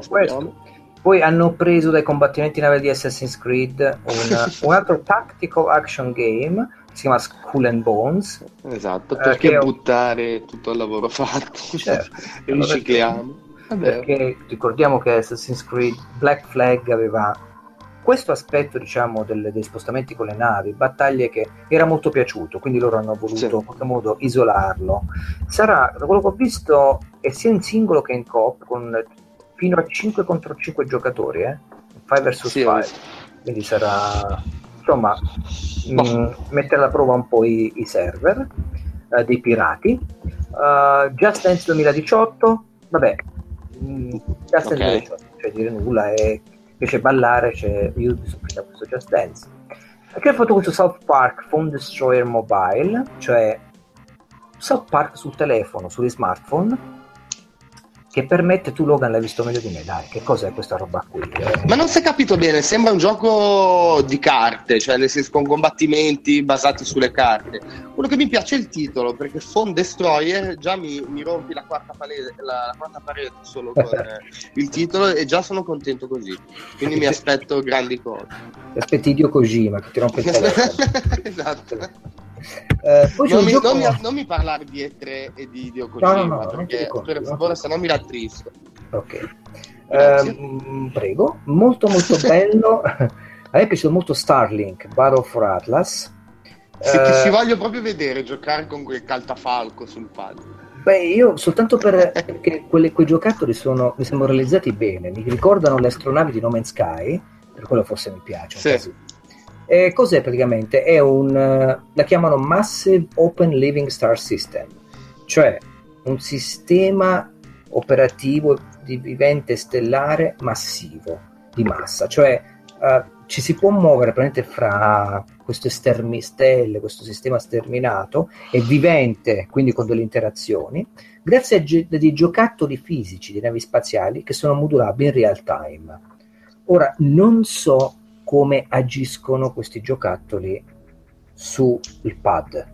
Perché uscirà per Xbox One eh, PlayStation 4 Switch e come... l'ho visto praticamente che vengono piazzati anche sul controller. Sì ma secondo me è un sistema tipo mh, mm, l'ultimo Lego Dimensions. Nel senso che c'è la tua piattaforma in questo caso sarà questa, questa roba da attaccare al pad poi in base ai vari pezzi che metti insieme quello che tu monti sul pad lo vedrai anche in gioco presumo in Lego Dimension funziona così tu monti la Batmobile la metti lì sopra e ti appare la Batmobile per dirti ma lì sopra dove? Eh, il Lego Dimension ha una sua piattaforma, il portale dimensionale che colleghi tramite cavo okay. USB okay. alla PlayStation. In questo Beh. caso sarà collegato al pad, ma presumo che il funzionamento sì. possa essere lo stesso. Ma guarda, a prescindere adesso da, da come mh, mm, sarà il gioco, a me piacciono quei giocattoli. Quello, quello, io sono, adoro la fantascienza e quindi ovviamente... Ma a me piace l'idea che Ubisoft si sia messa, cioè continui a rischiare. Sì, a sì. rischiare, si metta in gioco come ha fatto, e qua passo al punto seguente, al gioco dopo, presentato dopo, come ha fatto l'anno scorso con Steep. Sì. Steep è stato un gioco molto sottovaluta- eh, sottovalutato, secondo me, e secondo molti, però a quanto pare fortunatamente ha venduto abbastanza per concedere la possibilità di creare una nuova espansione che sarà dedicata alle Olimpiadi invernali che uscirà quest'inverno qua. Steep era una gran figata ed è stato anche il gioco, se non sbaglio, che è stato rivelato all'ultimo come One More Thing della conferenza delle tre scorso, giusto? Sì.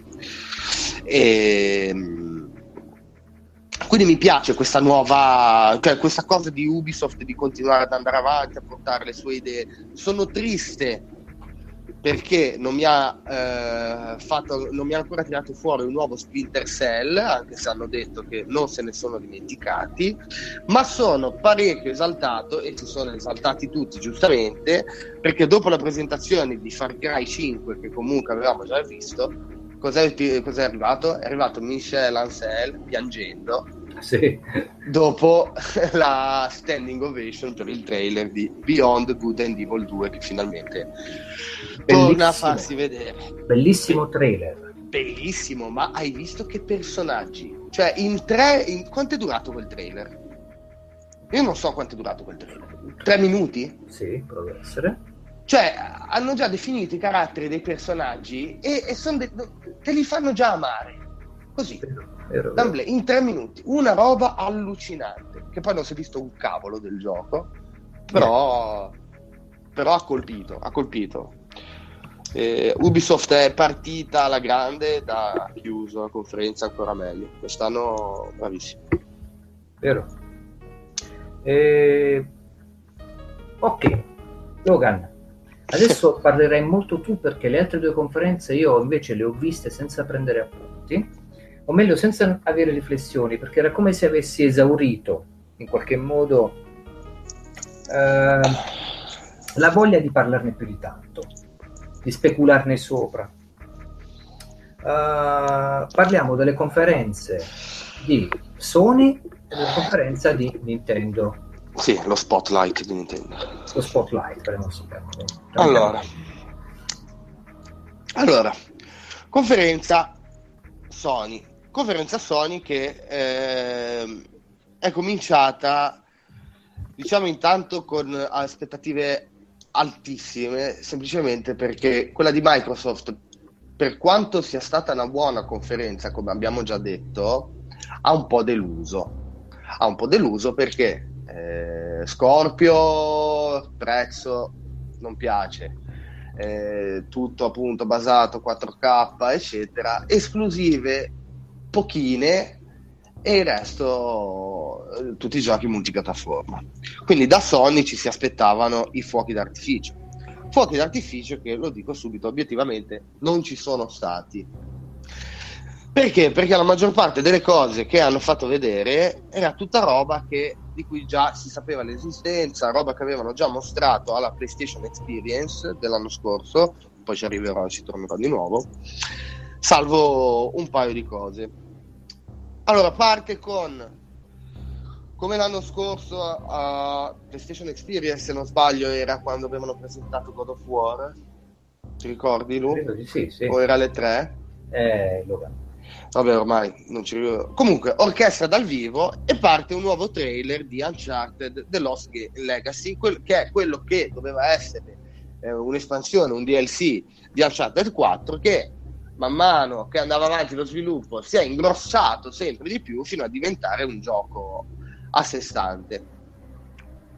Che dire, bello, bello, ma eh, l'avevamo già visto eh, in passato e se solo riesce a fare eh, quello che già fa e ha fatto Uncharted 4, se solo lo riuscisse a fare al 20% saremmo già a posto belli contenti.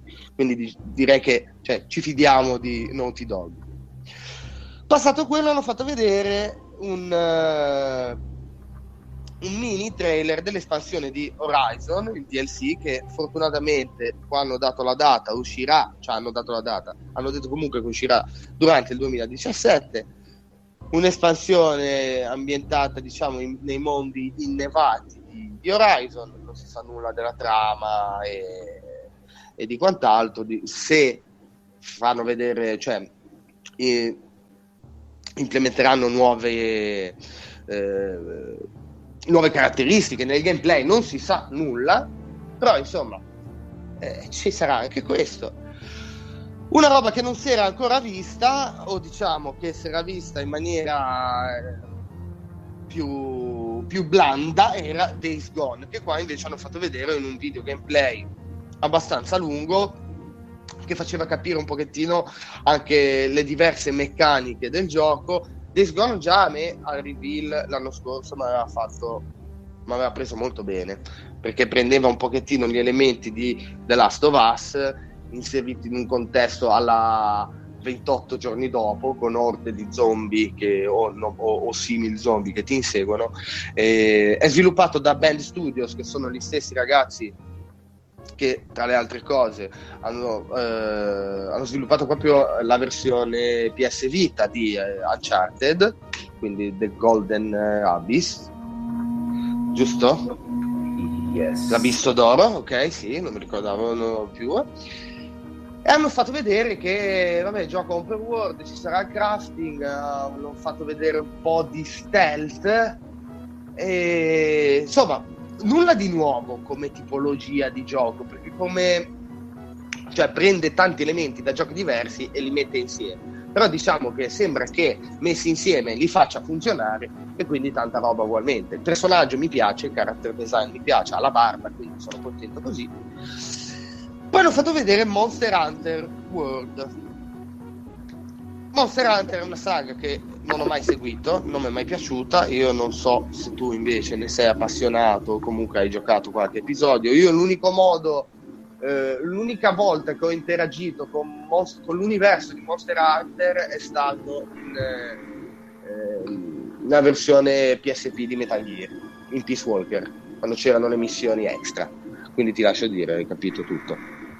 Okay. Non, so se, non, so se, te invece hai approfondito, conosci la serie no, o meno. Conosco, ho giocato cioè, sì, per giocato. un periodo su PlayStation 2, se non sbaglio. Tipo l'ho provata lì Mm-hmm. E poi basta, nel senso non faceva per me, anche perché c'era bisogno di, di, un sacco di loot, eh, avventure, cioè bisogna anche dell'online, magari giocare con amici sì. e il PlayStation 2 non aveva disponibilità. E niente, poi non l'ho più seguito anche perché io non sono molto giocatore da online sì, sì, sì, sì. Questo qua si potrà giocare anche offline, eh? l'hanno proprio detto tranquillamente. Sì. Però insomma, non, eh, contento per gli appassionati di, di Monster Hunter, non è il mio genere, non è una saga che, che seguo, quindi non, so, non saprei che altro dire. Una saga che seguo, che invece è anche il mio genere, è Marvel vs Capcom, è stato mostrato un nuovo trailer di Infinite eh, ed è stata rilasciata contestualmente una demo che anticipa un po' qualcosina dello story mode del gioco. È stata rilasciata la demo su, su PlayStation Store che ho provato, ma eh, nulla da dire, nel senso che sembra il classico Marvel vs Capcom con qualche novità a livello di gameplay che però non è che vanno a stravolgere quello che era la serie fino adesso. Graficamente ipercolorato qualche personaggio nuovo. Lo giocherò sicuramente ma non no, non è che mi ha fatto rimanere a bocca aperta eh, eh perché la grafica non era un granché dai. Non è vero. Perché adesso mi vai a adesso, ecco, adesso io sono di grafica. Sì, non sì. è vero non è vero anche se hai ragione che non era granché. Cioè, però no, è proprio che non c'è quell'effetto novità, perché secondo me già Marvel vs Capcom 3 era una figata pazzesca, qui è un more of the same. Vabbè. E io vorrei, avrei voluto vedere la tua faccia. Sai già di cosa sto parlando. Uh, spara si è vista una roba gigantesca di pietra. Uh, dunque, eh, quando l'ho visto la prima volta, allora es- diciamo questo: mi avevo messo la sveglia per poter, uh, come dire, uh, guardare la conferenza Sony alle sette e mezza del mattino. Ok. Poi Mai però... fare queste cose perché gli spoiler te li becchi prima. Sì. È solo questo che poi mi sono svegliato tipo alle 4 meno un quarto. Ok. E ho detto... Mm, eh, ho visto l'orario ho fatto porca miseria, mi sono svegliato mezzo della notte. E come vado a controllare su... Avevo la pagina aperta su YouTube sul cellulare. Sì. Vedo praticamente Shadow of the Colossus Reveal E3 2017. Ah. E a quel punto ho detto, ma che, che significa? Cioè, non, non, non capivo Shadow of the Colossus Reveal Uh, poi sono andato a cliccare su, ho visto il, il, il trailer e ho detto ok, mi devo vedere la, la conferenza Sony. alle, alle 4 tipo e mezza del mattino mi sono visto da capo la, la conferenza Sony per arrivare a quella cosa lì. E, e che, che, dirti, cioè eh, capisco perfettamente. Ecco, quando un gioco è talmente bello, suggestivo, abbracciante, emozionante, eh, così diverso poi. Uh, ecco, il fatto che sia un Uh, non un remaster. No, no, è un remake vero e proprio, tra l'altro con il sistema di controllo che eh, dicono sarà completamente stravolto. Ok, ciò vuol dire che potrebbe magari... Oddio, non ci sono tutti i colossi, giusto, che erano previsti inizialmente da Fumito Ueda. No, non credo, anche perché se no... Là sarebbe una cosa... Cioè, non so neanche se c'è Ueda coinvolto io nella produzione di questo remake. Eh non so dirti. Eh, però mi immagino che ci sia qualcosa di nuovo. Cioè, ti spiego. Allora, ho fatto una riflessione su Shadow of the Colossus. La mia riflessione è molto breve, eh? ti anticipo, è questa qui. Un gioco simile, se vuoi riportarlo come remake, non puoi farlo pagare 60 euro come è uscito anni fa originariamente. Giusto? Perché eh, è un remake sì, vabbè, però okay. è comunque un gioco fatto da zero, eh?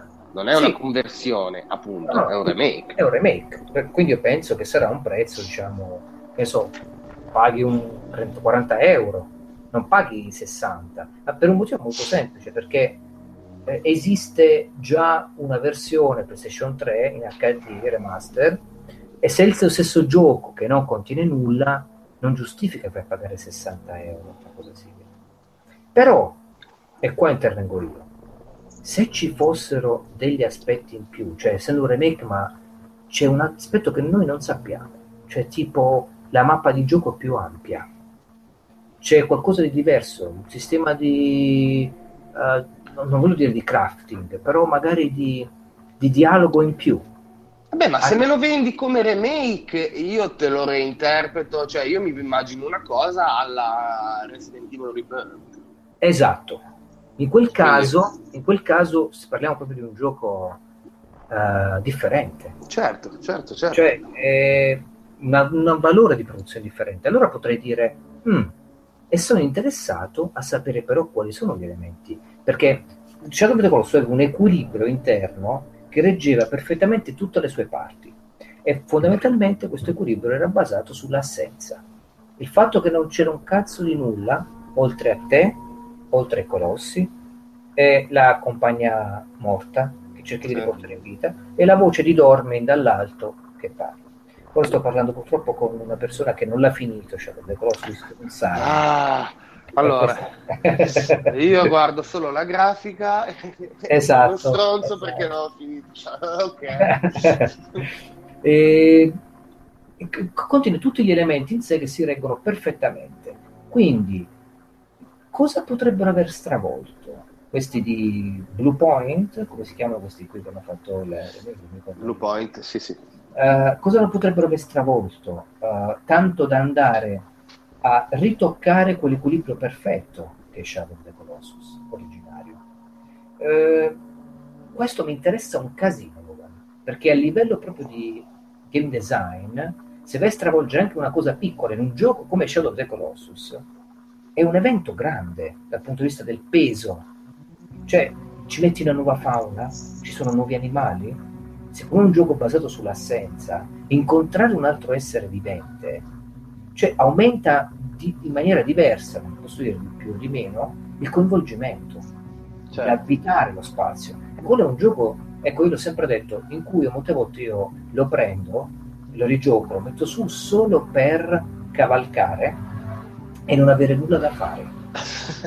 cioè, veramente, il gioco mi voglio perdere un attimo. Ah, voglio andare adesso in quel bosco lì, eh, eh, fermare il mio cavallo, agro, e semplicemente stare nel sottobosco a sentire l'acqua, a sentire il vento. Che ti immagino col pad in mano fermo a guardare la TV. Fermo, lo gioco perché ho bisogno, perché in quel momento, in quel frangente, Shadow of the Colossus diventa tutto, perché non è Shadow of the Colossus che o se arrivo a questo livello, allora il gioco esplode nella sua potenza. Sì, ok, ci sono i colossi, ma il gioco esplode nella sua potenza anche nel vivere lo scenario, nel goderti, farti una nuotata, stare nell'acqua, eh, guardare un'altura, sentire il suono, il silenzio, la sabbia, eh, la, la, la, la, terra, le, la polvere che si muove dalle colline, i sottopassaggi. Guarda, adesso tu non l'hai finito il gioco. I ma... sottopassaggi. sottopassaggi. Le cabine delle... telefoniche. Credimi, ci sono delle zone in cui tu vai proprio sottoterra e ti porta magari da un altro punto poi della zona ma fatto da cunicoli, fatti, anzi c'è anche un, un, colosso da cui devi proteggerti. No, no, ma sicuramente, è che quando hai detto sottopassaggio mi sono immaginato il tipico sottopassaggio che c'è qua in stazione con i graffiti sui muri e sì, mi immaginavo sì. il tizio a cavallo che passava giù da lì.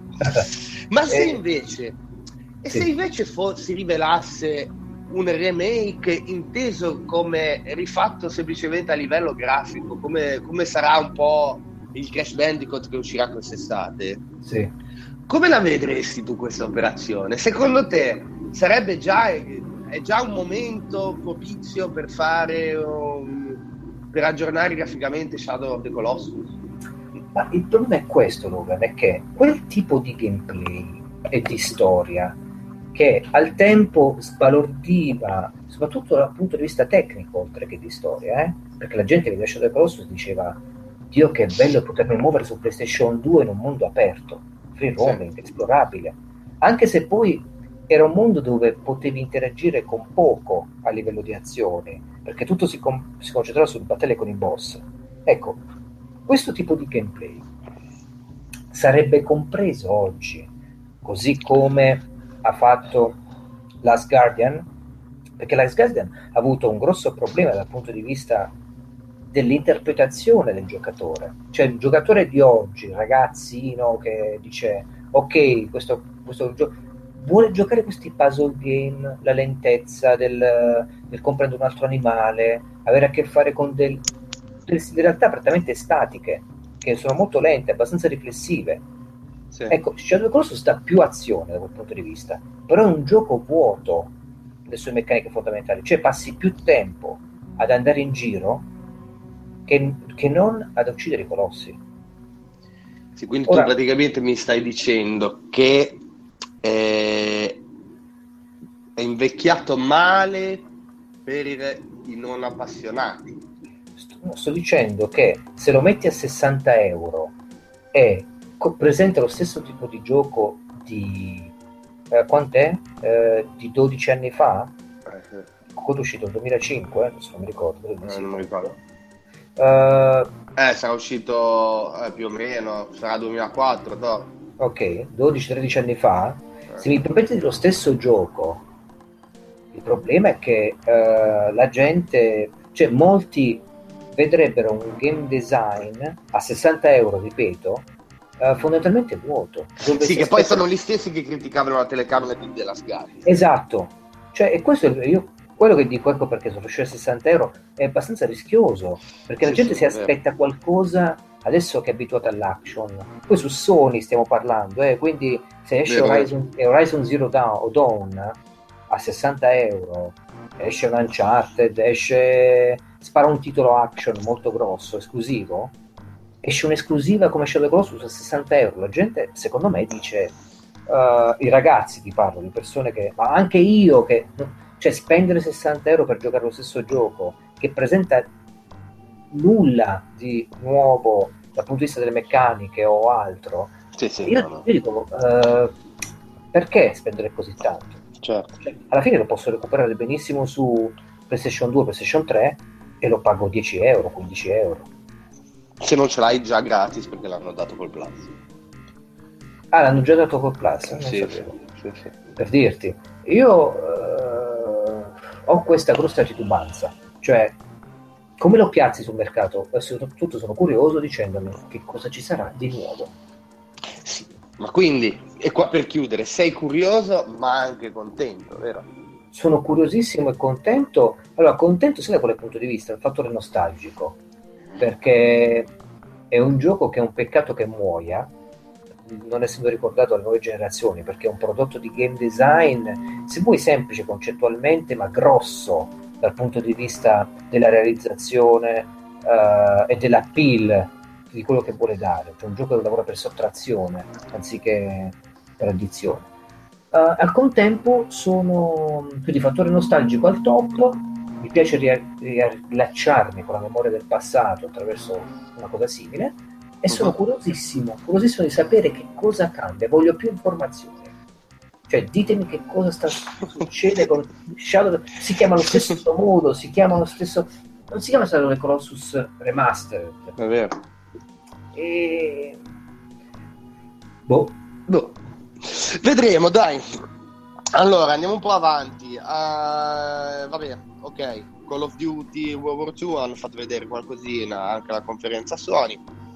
Hanno fatto vedere qualcosa per PlayStation VR. In primis, e qua di nuovo ci ritorniamo, Skyrim VR. Io non capisco perché non ci siamo ancora tutti stufati di giocare a Skyrim. Ma io non capisco perché a questo punto non ci mette anche Fallout. Eh, quello hub. Ah, non ne ho la più pallida idea del perché Fallout non l'abbiano fatto, ma magari è una questione temporale, non l'hanno ancora annunciato, ma poi arriverà su VR. Può essere, so. sì. Star Child, sempre per PlayStation VR. Mi sembra interessante come titolo quello, eh? Sì. A me interessa invece ancora di più de- in- l'impaziente. Attendo con impazienza l'impaziente. sì. Perché... Eh è il prequel di Until Dawn per mm. PlayStation VR. Until Dawn a me è piaciuto veramente un casino e quindi mi è piaciuto anche Rush of Blood, anche se ok, aveva tutti i limiti del caso, si vedeva in parte che era un gioco fatto abbastanza di fretta per uscire al lancio col visore. Però quello che c'era era comunque di ottima fattura e non vedo l'ora di giocarlo, veramente. Anzi, era proprio quello che volevo, perché quando giocavo Rush of Blood pensavo, però cavolo, un gioco proprio, non dico classico, però un'avventura ambientata nell'universo di Until Dawn sì. in VR sarebbe una figata pazzesca.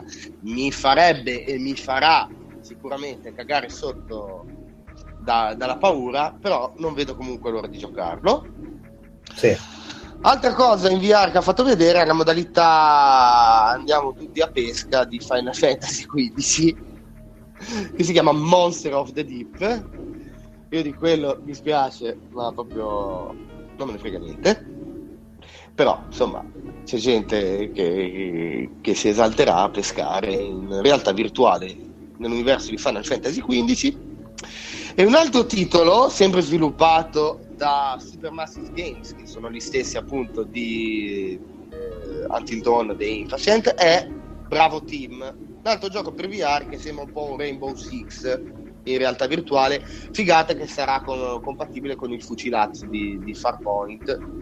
E quindi, cioè, Sony dalla sua si, si, sta sbattendo, diciamo, per supportare il visore.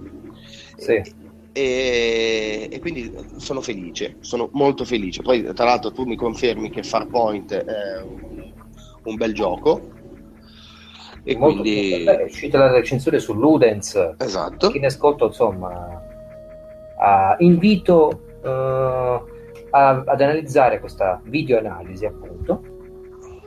E, del, del gioco in VR, come ti ho già detto, Logan a me interessa l'esperienza contenuta, piccola però che non puoi provare in altri modi, c'è bisogno proprio di immergerti. E sì. Pensando che è stato annunciato Super Hot, ah, questo sì. bullet time, chiamiamolo così, shooter, sì. il tempo si ferma, prendi la mira, eccetera.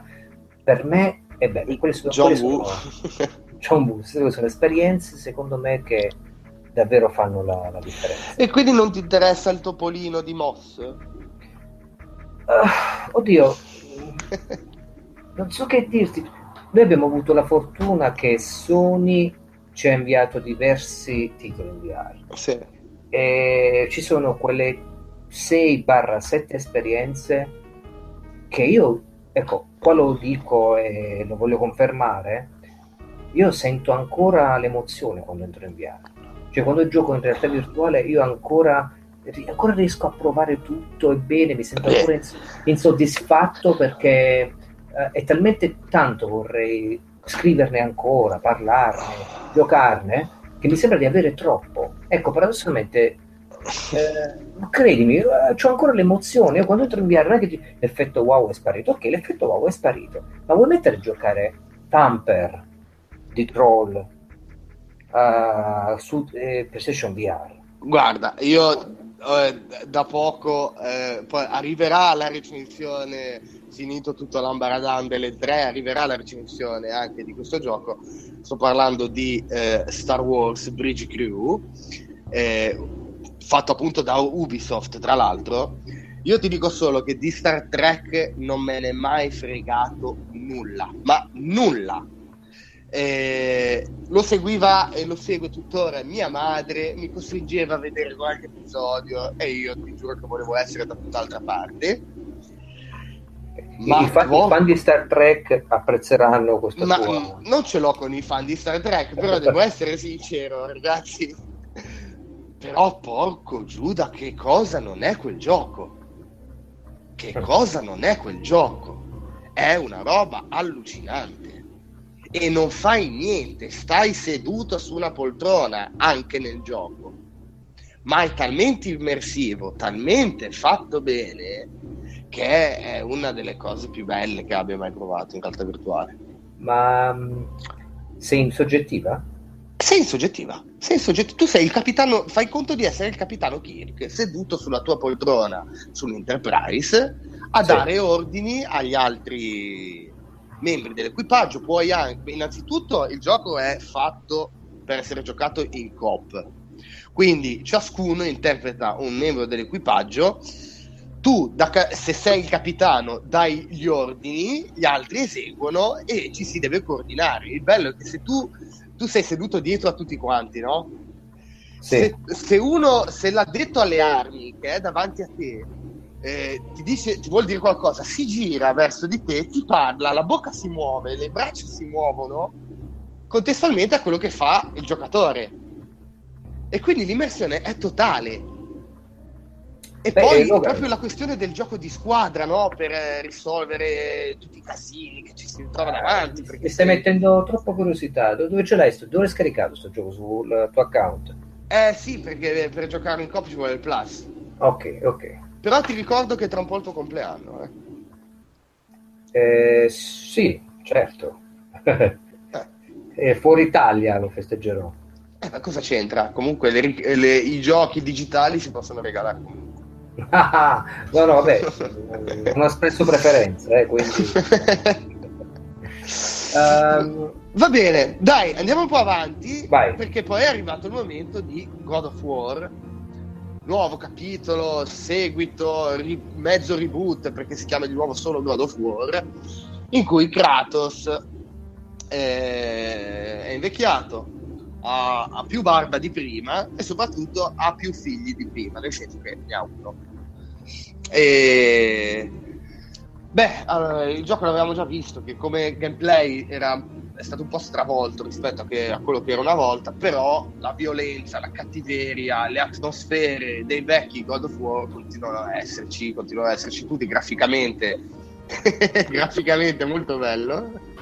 Sì. E, e, anche lì però purtroppo non è stata data una data, data una data, non c'è stata perché hanno detto un generico 2018.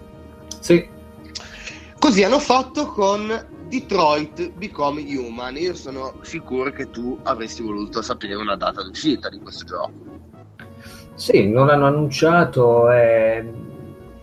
Allora, io se guardo a quell'aspetto, mi piace molto Quantic Dreams, ha una bella idea di, di game design del videogioco. Mm-hmm. Il problema è che non sono titoli che poi io ho rigiocato. Vabbè, ma quello nemmeno io, eh. Ok.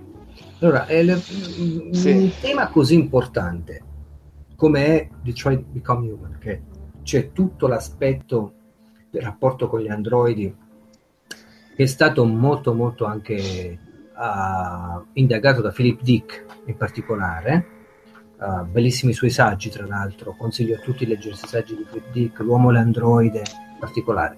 Um, ecco, parla di un tema così grande, così forte, così interessante, che eh, quasi, e dico quasi, mi dispiace che possa avere una struttura narrativamente eh, canalizzata mm. nel, nell'aspetto eh, che conosciamo, diciamo ad albero ramificato uh, degli altri titoli di uh, Quantic Dream. Quindi il mio cruccio con uh, Become Human è con Detroit Become Human è ma uh, ci sarà qualcosa di particolare che, li, che lo differenzia da questo, da questo aspetto diciamo di game design uh, strutturale degli altri titoli di Quantic Dream?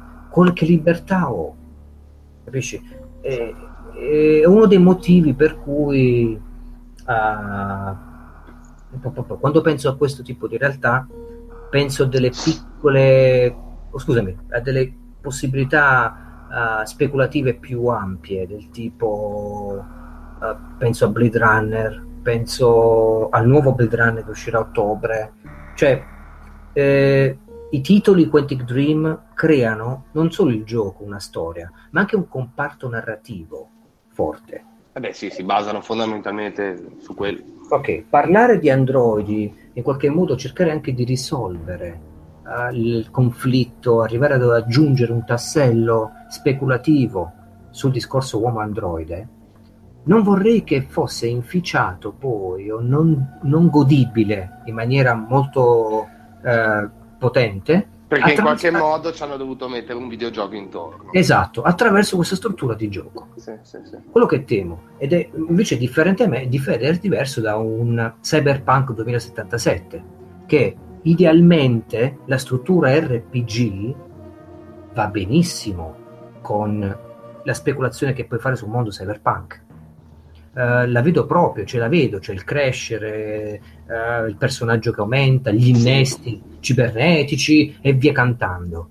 Credo che comunque il, um, come si dice, l'intento, l'approccio al tema sia molto diverso, eh? nonostante di Cyberpunk non si sia visto nulla, non si sappia quanto sì, nulla. Sì, sì, presumo sia molto diverso, però per dirti è, è, anche come vuoi sviscerare un tema rispetto alla struttura di gioco che presenti. Tu immaginati parlare di Metal Gear Solid in una struttura di gioco all'Uncharted. O, o in una struttura di gioco in combattimenti a orde, come Metal Gear Survive. Sì. No, no, capisco cosa intendi. Bisogna vedere, bisogna sperare che in Quantic Dream eh, si siano un pochettino evoluti, diciamo, anche perché mm, stavo pensando a quando ho giocato Beyond, due anime, sì. che... Mh, mm, tra l'altro non ho giocato neanche tanto, neanche da troppo tempo, l'ho giocato l'anno scorso con mia moglie, te l'avevo detto, eh, l'unico videogioco che sono riuscito a farle vedere eh, insieme ad Until Dawn, e che però poi alla fine ti lascia un po' da mano in bocca, perché vedevi che anche i temi trattati in Beyond, la diversità, queste cose qua, vedevi un intento nel voler fare le cose, nel voler dire, dire qualcosa, che però poi era lasciato un po', lasciato un po morire. E in effetti sì, il rischio c'è. Eh, eh, vedremo. Sì. Cioè, a me quello che mi fa sempre... Non, non credivo alla struttura di gioco di Quantic Dream perché è una struttura che loro pretendono, vogliono, sviluppano, ci mancherebbe. Vabbè, ma sì. Però è come sviluppano il tema a cui che, che a me, sì, che a me sì, caro. Sì, certo, perché certo. Sai, una produzione di quattro anni, sto sparando lì, che tratta di un tema così, che poi però ti lascia l'amaro in bocca come ha lasciato a te con Beyond, eh, sì. rimani un po'... cavolo, sa un po' di occasione sprecata. Esatto, bravo. Di... Per esempio, una delle cose, e quello ribadisco, lo uso Ludens come piattaforma per ribadire questo aspetto qui. Uno dei giochi molto interessanti sull'aspetto uomini, robot, androidi, uh-huh. okay, è un gioco uh, uscito mh, anni fa per PlayStation 3 e Xbox 360 in cui potevi impartire gli ordini uh, tramite il microfono, quindi ti, ti, tu potevi impartire gli ordini alla tua squadra, ai tuoi companion, uh-huh. ed è, aiutami Logan, perché non ricordo il titolo in questo momento, Uh, ma nemmeno io, quindi adesso è una gaffa. Ok, no, no, sì, una gaffa totale. Um, devo traspucciare fra i giochi che ho io da qualche parte. Aspetta, che ho il riflesso. È appena passato un Android volante. Si è sentito? L'ho trovato Binary Domain. Ah, Binary Domain. Ok, non so se l'hai giocato Binary Domain. Non l'ho giocato. Recuperalo subito. Adesso. Usato. Adesso. Scusa, ma devo andare perché devo andare a recuperare. Vai. Vai. PlayStation 3 Xbox 360, fai tu? E ha in una struttura action. Ma è possibile che, ce che l'abbiano dato nel Plus? Perché se non sbaglio ce l'avevo nella raccolta. Prova. Su so. PS3. Eh, vado a controllare. Se ce l'ho ancora meglio. Comunque, sarebbe interessante adesso, vabbè, non, non in questa sede, però affrontare il discorso quali strutture di gioco si prestano meglio a certi temi. Certo. È molto molto interessante questo aspetto qui, perché come narrative designer, eh, il narrative designer in questo caso può fare un discorso... Dobbiamo chiamare Andrea Babic, che lui è narrative eh. designer in Ubisoft, e dire guarda, parlaci un po' del rapporto che potrebbe esistere, o magari stiamo dicendo castronerie, su eh, struttura di gioco e, e temi narrativa presentata. Quindi questo è un invito ufficiale ad Andrea, vieni qua quando hai finito con i conigli. Vieni qua e aiutaci. Ma mh, eh, vedremo, dai, sì, anche lì purtroppo non hanno dato data e quindi speriamo. Eh. Quant'è che l'hanno presentato? Anche questo l'anno scorso sono già un paio di anni che, che gira eh, Detroit. Eh, credo l'anno scorso. L'anno scorso? Sì. Hanno fatto una tech demo. Sì, mi ricordo. Android, molto molto bello anche quello. La primissima, sì. Eh, con eh, così a Cara si Cara. chiama. Eh, e poi hanno presentato, hanno annunciato il gioco. Vabbè, dai, confidiamo nel 2018 almeno, speriamo. Poi, dai, chiudiamo con Destiny 2 hanno fatto vedere qualcosina anche de, del secondo capitolo di Destiny. Tra parentesi, io conosco, ho conosciuto David Cage, ho le sue le sue foto firmati. nude le, sue, le, firme sui suoi giochi. Ah, hai detto niente, vai su eBay subito. Beh, oh, adesso c'ho anche un'altra cosa, eh. c'ho anche la firma di Hideo Kojima. Sì, vabbè, però lì... Quella no. su, su uh, la remake in HD di Metal Gear Solid 1, 2, cioè scusami, Sons of Liberty, Snake Eater, eh. Vabbè, infatti... E Space Walker. E quello, quello, quello cosa, o ti piacerebbe averlo? Sì, sì, ma infatti quello, quello, è uno dei motivi per cui uh, a breve ti ritroverai la casa sfaligiata. e io però devo chiudere da un lato, allora, da un lato vorrei dire, vorrei, vorrei chiudere in bellezza perché io questo gioco, il gameplay di questo gioco lo aspettavo da, da, da, un anno praticamente, da quando l'hanno fatto vedere, che è Spider-Man per PS4. Sì. Purtroppo sono rimasto deluso. Allora, in primis, il, co- il, costume mi fa sempre cagare. Non ho cambiato opinione rispetto a- alla prima volta, però questi sono gusti e quindi nulla da dire. Se il gioco può essere bello o meno, a prescindere dal costume dell'uomo ragno. Il problema è che una volta, vabbè, anche lì, aspetto grafico spettacolare, ok, tutto figo, tutto bello.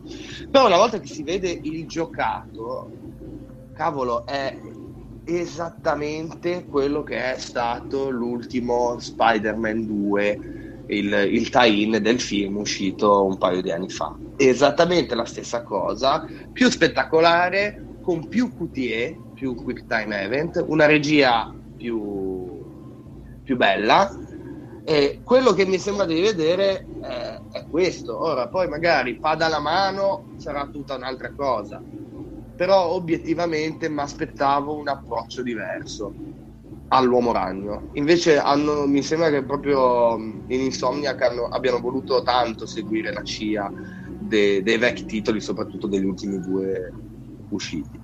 E, e quindi ci sono rimasto un po', un po' male.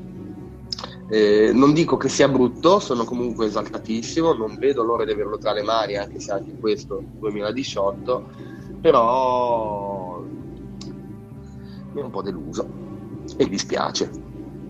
Però insomma anche lì vedremo poi pada la mano come, come, sarà. Io quello che odio e che vorrei vedere in gioco di Spider-Man è lui che volteggia come nei film e come nei fumetti e ancora non sono, riuscito, non sono riusciti a renderla questa cosa sì. eh, è sempre molto statico quando passa da un grattacielo all'altro. Non, eh, non so, ancora non mi soddisfa. L'unico vero gioco, come ho già sempre detto, era Web of Shadows, uscito per PS3 qualche, qualche anno fa, nel 2008. Quello quello sicuramente è il migliore, però non, non lo so, vedremo, vedremo. Comunque la conferenza Sony chiude così senza yes. un, un, un boom, senza una bomba finale, senza un Death Stranding, senza un The Last of Us 2, senza una novità effettiva. Eh, anche perché, a parte i titoli VR, l'unico nuovo gioco presentato è stato proprio Shadow of the Colossus. Yes. Che è un remake. Ora, conferenza sottotono, tra virgolette, nel senso che Sony ha voluto giocare, diciamo, dalla fiera, dalla sua posizione di, di supremazia.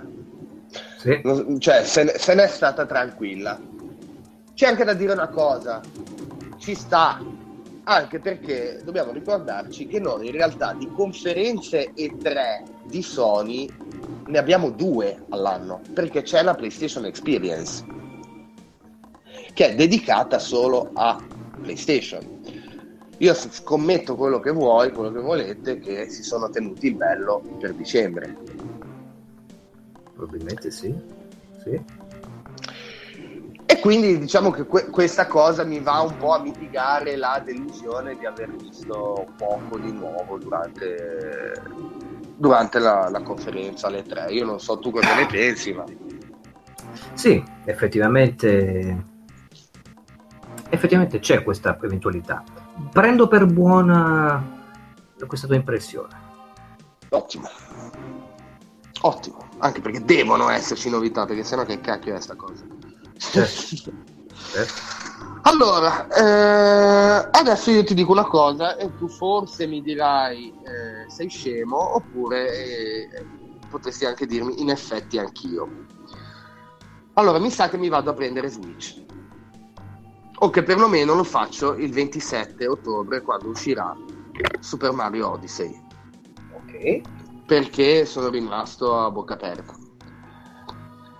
Io con il video gameplay, il trailer che hanno fatto vedere, e, e, e partiamo dalla parte finale della conferenza Nintendo, ma perché ho riprovato le stesse sensazioni che non ti giuro, no, non mi sentivo così per un Super Mario da Super Mario World. Ok. E, e, e infatti quello che ho pensato è devo procurarmi una Switch. Forse mi hanno fregato, ecco. Ok. Vai. Eh, non so che dirti effettivamente. Sei sicuro che non esca anche per Wii U? Purtroppo, guarda, se uscisse lo farei, perché col Zelda me ne sono stato. Ho Wii U, quindi dico, vabbè, a me interessa il gioco, quindi sto sì. tranquillo. Questo qui purtroppo no, purtroppo sarà solo per Switch e quindi eh, mi sa che mi tocca. Che poi non è detto che me lo vada a prendere a fine anno, eh.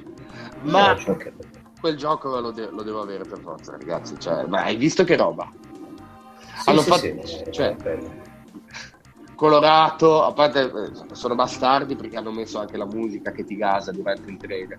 Ma poi c'è cioè, questo fatto qua di lanciare il cappello, di beccare i nemici, di impossessarsi dei nemici è la roba che mi fa uscire di testa e lo puoi fare con qualsiasi nemico tu trovi eh, nei vari mondi. Fa sempre schifo, secondo me, la parte nella città realistica, però sì. il resto, ragazzi, è, è, una bomba, è una bomba. Non avrei mai pensato di risentirmi così con un Mario, perché non è mai successo. Beh, eh, non so che risponderti. A me fa paura pensare che di prendere Switch. Pagare 380 euro per un gioco, insomma. E... Bene, ho pagato, guarda che ho pagato più o meno la stessa cifra per Zombie U, tra l'altro. sì. E poi me lo sono preso in quel posto alla grande perché l'hanno fatto uscire anche su PlayStation. Ma vuoi, darlo, vuoi dare indietro Wii U? Allora, io sono molto restio nel dare indietro le console, cioè non l'ho mai fatto. E quindi mi sentirei un stro... cioè, hai capito? Sì. E poi soprattutto, anche se dessi dietro Wii U eh, a fine anno o a metà dell'anno prossimo, quanto ci faccio? 50 euro? Eh, non, ne, eh, non ne vale la pena, me lo tengo e via. Capisco, capisco, no, no, no, no. Eh, guarda, non, non, so che risponderti perché come faccio a criticare fondamentalmente la passione di, eh, di qualcuno per una console? Cioè, capisco perfettamente, il software è fatto per tirare l'hardware, quindi, no, ma infatti la mia non è una passione per la console, perché di Switch non me ne può fregare di meno. Io non gioco ecco. in, in, giro. A, a no. tutti gli amanti di Switch, come per Star Trek, saranno grati. eh, vabbè, oh. Ma mica gli ho dato dei bastardi, eh, allora. Cioè, io voglio bene a tutti. Semplicemente non, non mi interessa. E quindi no, non l'avrei mai preso Switch, a meno che non fosse uscito un nuovo capitolo di Metal Gear, per dire. Eh, sì. Anche se, se ti devo dire la verità, quando è apparso per un istante il logo di Metroid 4, eh, eh anche lì ho titubato. Sì, però guarda. Tra l'altro, scusami, poi ti lascio parlare. Ma la figata è che quando hanno fatto vedere nella conferenza Sony quei tre secondi di Shadow of the Colossus e c'è stata una ola in sala, io ho pensato, ma cacchio, guarda te Sony che fanno vedere 30 secondi di filmato dove non si vede una mazza c'è solo il titolo e un colosso, e guarda cosa riescono a muovere. Cioè, alla conferenza dopo Nintendo fa vedere solo il logo sì. ed è scoppiato il bordello. Quindi, sì, vai è... pure. no, no, no, è... la mia è una titubanza, Logan, più che altro. Dopo che abbiamo giocato, sperando che tu l'abbia giocato, e tu abbia finito anche, ho finito al 100%, Metroid Prime 3 Corruption. No, il, il 3 è l'unico che non ho giocato. Ecco. Io come posso parlare con te? Vabbè, ma che cacchio? come posso parlare con te? Vallo a recuperare ieri. E c'è, su, c'è su Virtual Console? Giocano su Wii U, ma costa, costa nulla. E te lo giochi su Wii U perché... Ma sì, se, però solo si, si, può giocare col, eh, col pad normale. Ma perché se non ce l'hai un Wiimote? Sì, ce l'ho, ma lo odio. Logan, tu devi giocare con Wiimote e non gioco quel gioco lì. Ma dai, ma devi puntare col Wiimote, ma che brutta cosa. No, il Wiimote serve soltanto per muovere il braccio. Ok, il braccio di Samus. E, e, e ti muovi invece con l'analogico. Allora non puoi capire che cosa è essere eh, Samus in quel modo eh, è quello che non capisco io. Io le interfacce sono, vivono in maniera osmotica, in maniera simbiotica con le console. Adesso per me giocare uno sparatutto in VR col PlayStation Move fa ridere adesso che il PlayStation è in controller. Grazie, eh, mi fai sentire. Sì, eh, vabbè, però eh, insomma, ho comprato e ho detto vediamo un attimo, ho scritto la recensione, ho fatto la videoanalisi. La, la cosa però che ho imparato è che la periferica segna il passo, ti fa andare avanti rispetto al passato. No, quello sicuramente. Ora, ora, per carità, per carità, io sono lieto che su Nintendo Switch uscirà Metroid Prime 4. Ma con quale interfaccia? Con quella solita, diciamo, uh, di movimento con gli analogici? Eh beh, però magari non so, riescono a sfruttare la questione del, um, della telecamerina lì, del sensore di prossimità del, dei pad o la, il Rumble HD in qualche modo, che ne so. Poi l'avevamo già detto che alla fine a livello proprio strutturale è un passo indietro, anche solo che rispetto a Wii U la, lo Switch perché non ti offre neanche più la, la, la, cosa del doppio schermo. Avrei voluto tanto vedere un Metroid Prime su Wii U, perché allora sì. Sì, sì, sì, sì perciò... Quello sicuramente, hanno sprecato Io... un'occasione. Guarda, eh, sarebbe figo. Se uscisse, vabbè, non uscirà su Wii U potendo usare un Wiimote. Uh... Ma no, ma, con Wii, ma immaginati Metroid Prime, Wii U e paddone o col paddone, certo, certo. Cioè, sfruttando come si deve il secondo schermo. Hanno sprecato un'occasione perché Metroid si sarebbe prestato benissimo. Sì, ora, senza entrare dentro le strategie, strategie Nintendo. Sì, sì, vabbè. No, quello che mi dico sempre, è, questo è un discorso ampio, come si fa a abbandonare, ad abbandonare, abbandonare una realtà periferica vincente come quella di Nintendo Wii, che, che attraverso Nintendo Switch, addirittura per la portatilità, la portabilità, scusami, eh, sacrifica anche il doppio schermo. Cioè, se, tu, se ci pensi un attimo, eh, ok, ma io che non amo il gioco portatile, che non me ne frega nulla, o che mi va bene il 3DS, perché devo avere il Nintendo, Switch, il Nintendo Switch privato di alcune funzionalità delle altre console? Perché questo è un, è un discorso grosso, cioè il fatto che non uscirà Super Mario Odyssey su Nintendo Wii U, il fatto che abbiano tolto la mappa di Zelda su Nintendo Wii Questa è una cazzata. Cioè, sono tutti aspetti di... Ho, ho capito che vuoi spingere sulla nuova console, ma tu hai anche sacrificato altro, quindi dovresti sì. pagare le conseguenze. Cioè, attualmente per me il Nintendo Switch, ma personalmente, non ha quelle attrattive forti. Pensa che l'attrattiva forte sarebbe il, i giochi indipendenti. I giochi indipendenti sarebbero qualcosa di gioco. Compro Switch per giocare a qualche gioco indipendente, per dire. Non di certo a Skyrim portatile. No, ma certo perché? A Zelda portatile, perché non, non, non, non ci riesco, non ci, ci, vedo. Però il fatto di, del Nintendo, del Nunchuk, del Wiimote, cioè a me manca cioè a me Logan manca. Manca il, giocare a Silent Hill Shattered Memories. E che cacchio. quello per me è un, giocare a Resident Evil 4 e l'ho ricomprato per giocarlo su Wii. No quello mm. ho, ho, ho, ripreso sì. quello ma altre cose tipo ecco Metroid Prime 3 Corruption. Ma che gioco è? cioè è proprio meraviglioso.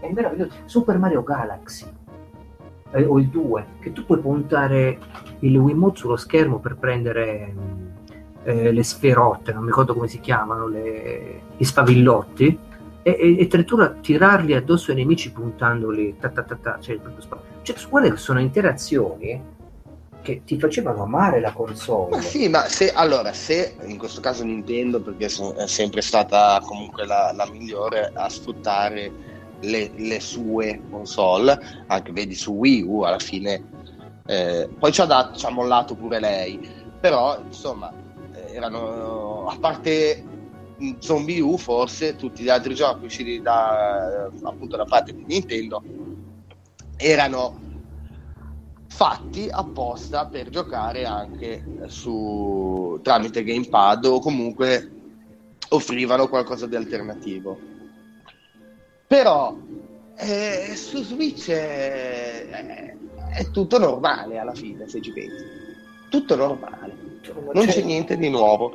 Hai ragione, però quel cacchio di Super Mario lì no, perché, eh, è, è, solo lì ed è, ed è quella la bastardata. Però questo non significa che magari non me lo vado a prendere tra, tra due anni in qualche modo. Cioè, a me, a me interessa giocare quel gioco prima o poi. Quindi eh, se l'alternativa è giocarlo solo su Switch, prima o poi vorrà dire che lo Switch.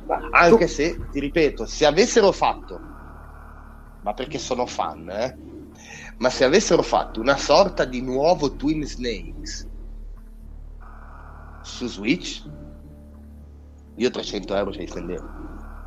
Vabbè, ma allora, a, a prescindere adesso da ciò che ti piace o meno, ma perché non implementare la barra di sensore compatibile per usare il, il Wiimote sopra Nintendo Switch anche se uno vuole.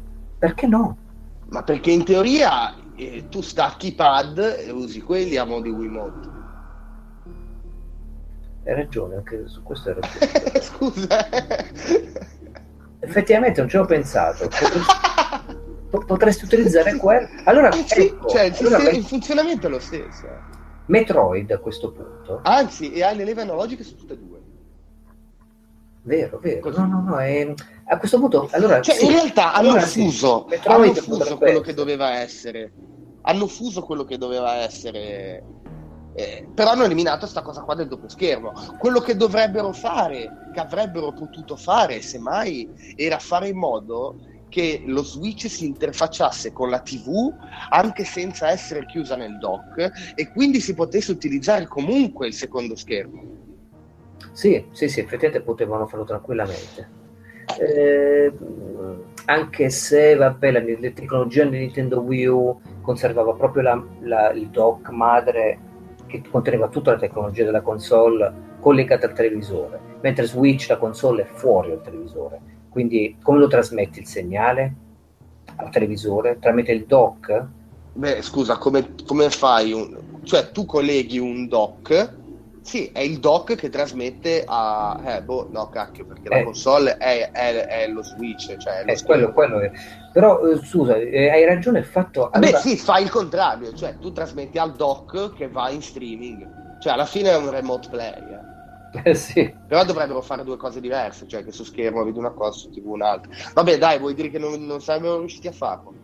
No, ma guarda, adesso però mi hai fatto pensare al fatto che Switch può usare due eh, come, si, come, si, chiamano quei controller? Switch controller? Sono robe molto piccole.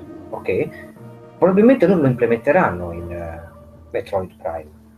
Ma sì, ma per quello ti dico, cioè sicuramente qualcosa si inventeranno. Però obiettivamente sono passati, sono, uh, hanno fatto un passo indietro. No, no, ma, Logan, quello devi giocarlo con un controller dedicato. Ti cambia tutta l'esperienza, è una figata pazzesca quando lanci e ti appendi, quando praticamente spari o cambi il raggio, eh, tutto, tutto l'aspetto, quando lo muovi per cercare scansire, scannerizzare attorno, che lo muovi proprio tu il braccio, è troppo bello. Beh, buono. Cioè, non puoi tornare poi dietro col braccio fisso di Samus. Ti dico. Shattered Memories l'avevo giocato su Wii e mi era piaciuto un botto. Poi l'ho rigiocato anche su PS2 e in effetti la differenza la vedevi quindi, cioè, se solo è simile a quello che, che ho fatto con, con, Silent Hill, quindi mi immagino. Oh, però, però ti dico... Prendilo, eh. recuperalo, giocalo su tramite il Wii U. So. Okay. Eh, bella. E... Comunque sono un deficiente, non ci ho pensato, nel senso se fanno un Metroid Prime che puoi usare i due controller, allora figo davvero bello. Eh, scusa, se ci pensi, no, non, non, hanno detto nulla, cioè non hanno dato dettagli, anche per dire, e qua torniamo un attimo allo spotlight, hanno fatto vedere anche il nuovo Kirby, hanno fatto vedere il nuovo Yoshi, eh, hanno detto che hanno fatto vedere il nuovo, una versione potenziata diciamo di Pokémon Tournament hanno detto che sarà in um, che è in progettazione un, un gioco GDR, quindi classico, sui Pokémon, sempre per Switch, di tutti questi giochi non hanno svelato le caratteristiche di gameplay eh, specifiche, cioè che sfruttano. Eh, quindi potrebbero benissimo non esserci, come invece essere una roba tipo ARMS che, che puoi tirare i pugni con, eh, con i pad. Sì. Quindi non si sa, non si sa. Ma oh, allora, c'è anche da dire una cosa, io obiettivamente non è che sia poi tanto un fan dei controlli di movimento, a prescindere. Ora, eh, Silent Hill come esperienza mi è piaciuta, Beh, era anche un, un, tipo di gioco diverso. Io quando prima mi hai parlato di Resident Evil 4 ho storto un po' il naso perché l'ho provato con, con il con Nunchuk e col Wiimote e proprio non mi è piaciuto perché un titolo action in terza persona poi com'era Resident Evil proprio non eh, no preferivo avere un pad tra le mani. Quindi in teoria cioè in linea di massima io sono più sono più per il, il pad classico. Poi ci sono alcune esperienze che invece ok ci guadagnano giustamente e, però ripeto se mi facessero un Metroid o se in Super Mario Odyssey non ci fosse nulla che abbia a che fare con i nuovi controlli di, di Switch, cioè, mi, uguale. Mi basterebbe ugualmente. Sì, sì, sì, no, no, ma ho capito il tuo discorso. Che io parlando di certe esperienze in particolare. Cioè, adesso, dopo Super Mario Galaxy, sì, sì. io ho fatto un po' di difficoltà a tornare indietro a Super Mario World, ma uh, l'ho apprezzato perché ovviamente parlavamo del 3D World. Super Mario 3D World, scusa, sì, okay. perché c'era l'HD, perché era più colorato, bello, e quindi tu te ne freghi poi di dire ok, non posso più sparare i, i, i sfavillotti, non c'è più le, co- le, cose circolari dei pianeti non è più... Beh, ma era anche proprio un gioco diverso. Eh. Esatto, non è un problema. E il fatto però è che, insomma, era bello quel, quel tipo di realtà, quindi se la dovessero reimplementare in qualche modo, visto che Odyssey, cioè vuol dire magari sarà un'Odissea dove ci sono vari gameplay legati a Mario, allora se sfruttano i due controller, bello, ti dico, questo è, è, è diversificare, integrare, uh, creare diciamo poi un unico universo di Mario, mettendo assieme tanti aspetti del, delle sue realtà. Certo. Uh, però mh, mm, Metroid, guarda Logan, devi provare che significa con un chuk. Dai, dai, tanto si troverà... con Wiimote. Ah. Non so sì, che sì. Wiimote ce l'ho, funzionano anche su Wii U, quindi... Ora vedo di, vedo di, recuperarlo, dai. V- va bene. Poi cosa hanno fatto vedere? Vabbè, dai, eh, Nintendo poi eh, le botte grosse le ha date appunto con Odyssey, con... Eh, questi annunci qua perché poi è uscito fuori, vabbè, Xenoblade Chronicles 2 che comunque è sempre tanto atteso, qua avrei voluto sentire Magnus, ma prima o poi la sua la dirà, Fire Emblem Warriors, DLC di Zelda, le due nuove espansioni, tra l'altro una esce il 30 giugno, poi l'altra uscirà durante l'inverno con i nuovi amiibo, che sono molto sì. fighi tra l'altro, Rocket League che arriva su Switch e tra l'altro se non sbaglio anche Rocket League sarà crossplay tranne che su PlayStation 4 ovviamente. E, e, poi basta. È stata una conferenza molto veloce conferenza, vabbè, uno spotlight molto veloce però di robe ne hanno dette hanno esaltato il mondo e comunque si vede che c'è una direzione molto diversa rispetto a quella che c'era ai tempi di, di, di Wii U quindi bene così io sono contento se Nintendo ritorna alla grande yes e poi, dai, niente, direi che il grosso, le conferenzone, sono, sono andate anche quest'anno. Yep. E siamo arrivati anche noi alla fine. Quindi ce diciamo, fatta. Sì, uh, considerazione finale posso dire è stato un E3 uh, eh, interessante, l'annuncio di, di, Xbox One X uh, rime gioca un po', rimette un po' le, le carte in tavola sulla sfida delle console sulle nuove tecnologie anche di visualizzazione, perché sarà legata inevitabilmente e anche ai televisori nuovi 4K, HDR, uh, i Blu-ray in uh, 4K, sì. anche questo, quindi HD Blu-ray e, e, quant'altro. E c'è e poi l'ultimo aspetto secondo me interessante è che stanno uh, migliorando l'aspetto della comunicazione all'interno di questo E3, ascoltando quello che i giocatori vogliono, quindi creando degli E3 molto molto particolari. Non ho, come tu hai visto, non, ho, non abbiamo parlato della conferenza di Evolver Digital, che è una conferenza ovviamente ironica, dura sa, un quarto d'ora neanche, sì. eh, ma è assolutamente fantastica perché è basata sui film dell'orrore, sull'aspetto anni 80 anche della, della pellicola, sgranatura, perché è tutto registrata, quella della conferenza, e che però è un publisher, Devolver Digital, molto molto interessante. Ecco, però citando Devolver Digital, quest'anno molti meno indie degli anni passati. Probabilmente non mostrati in fiera. Esatto, esatto. Eh, nel senso mm, sì, no, le tre. Però sì, sì, non nelle conferenze, sullo show esatto. floor ci saranno sicuri. Io sono...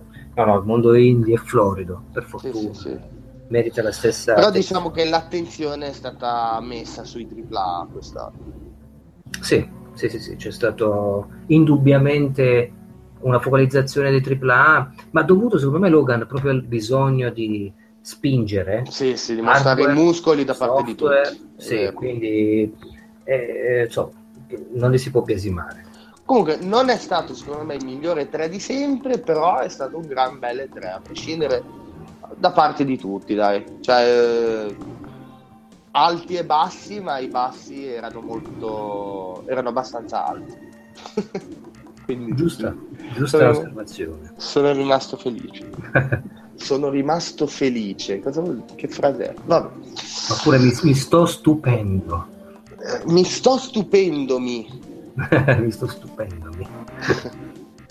Va bene, dai. E, niente, io ti saluto, saluto tutti, chi ci ascolta, chi, chi ci legge e chi ci vede. Ci... mm, Vabbè, inutile, seguiteci sui social, ormai li, li sapete. E Yes. poi noi ci, ci riaggiorneremo presto, sia, sia per quanto riguarda le nuove produzioni multimediali Yep. e, e per produzioni multimediali si intende anche il media cartaceo, poi avremo durante l'estate aggiornamenti e, e- e chi viva vedrà. Yes, saluto anch'io tutti, rinnovo i saluti mh, agli- a, chi ci ascolta, a mh, Magnus e Kenshi che non ha, potuto, non ha potuto essere con noi oggi. E, mh, chiudo con un invito, Logan, Mhm. gioca a Metroid Prime 3 Corruption e finisci Shadow of the Colossus. The Va bene, You must to, you have to. va bene. Eh, ok. Ah, PS, hanno spostato Metal Gear Survive eh, al 2018, ma non me ne frega niente. Io Cosa? Hanno spostato Metal Gear Survive Cosa? al... hanno... Esattamente. Ok. Non avevo colto l'ironia, lo so. Dai. Ciao a tutti e alla prossima. Ciao.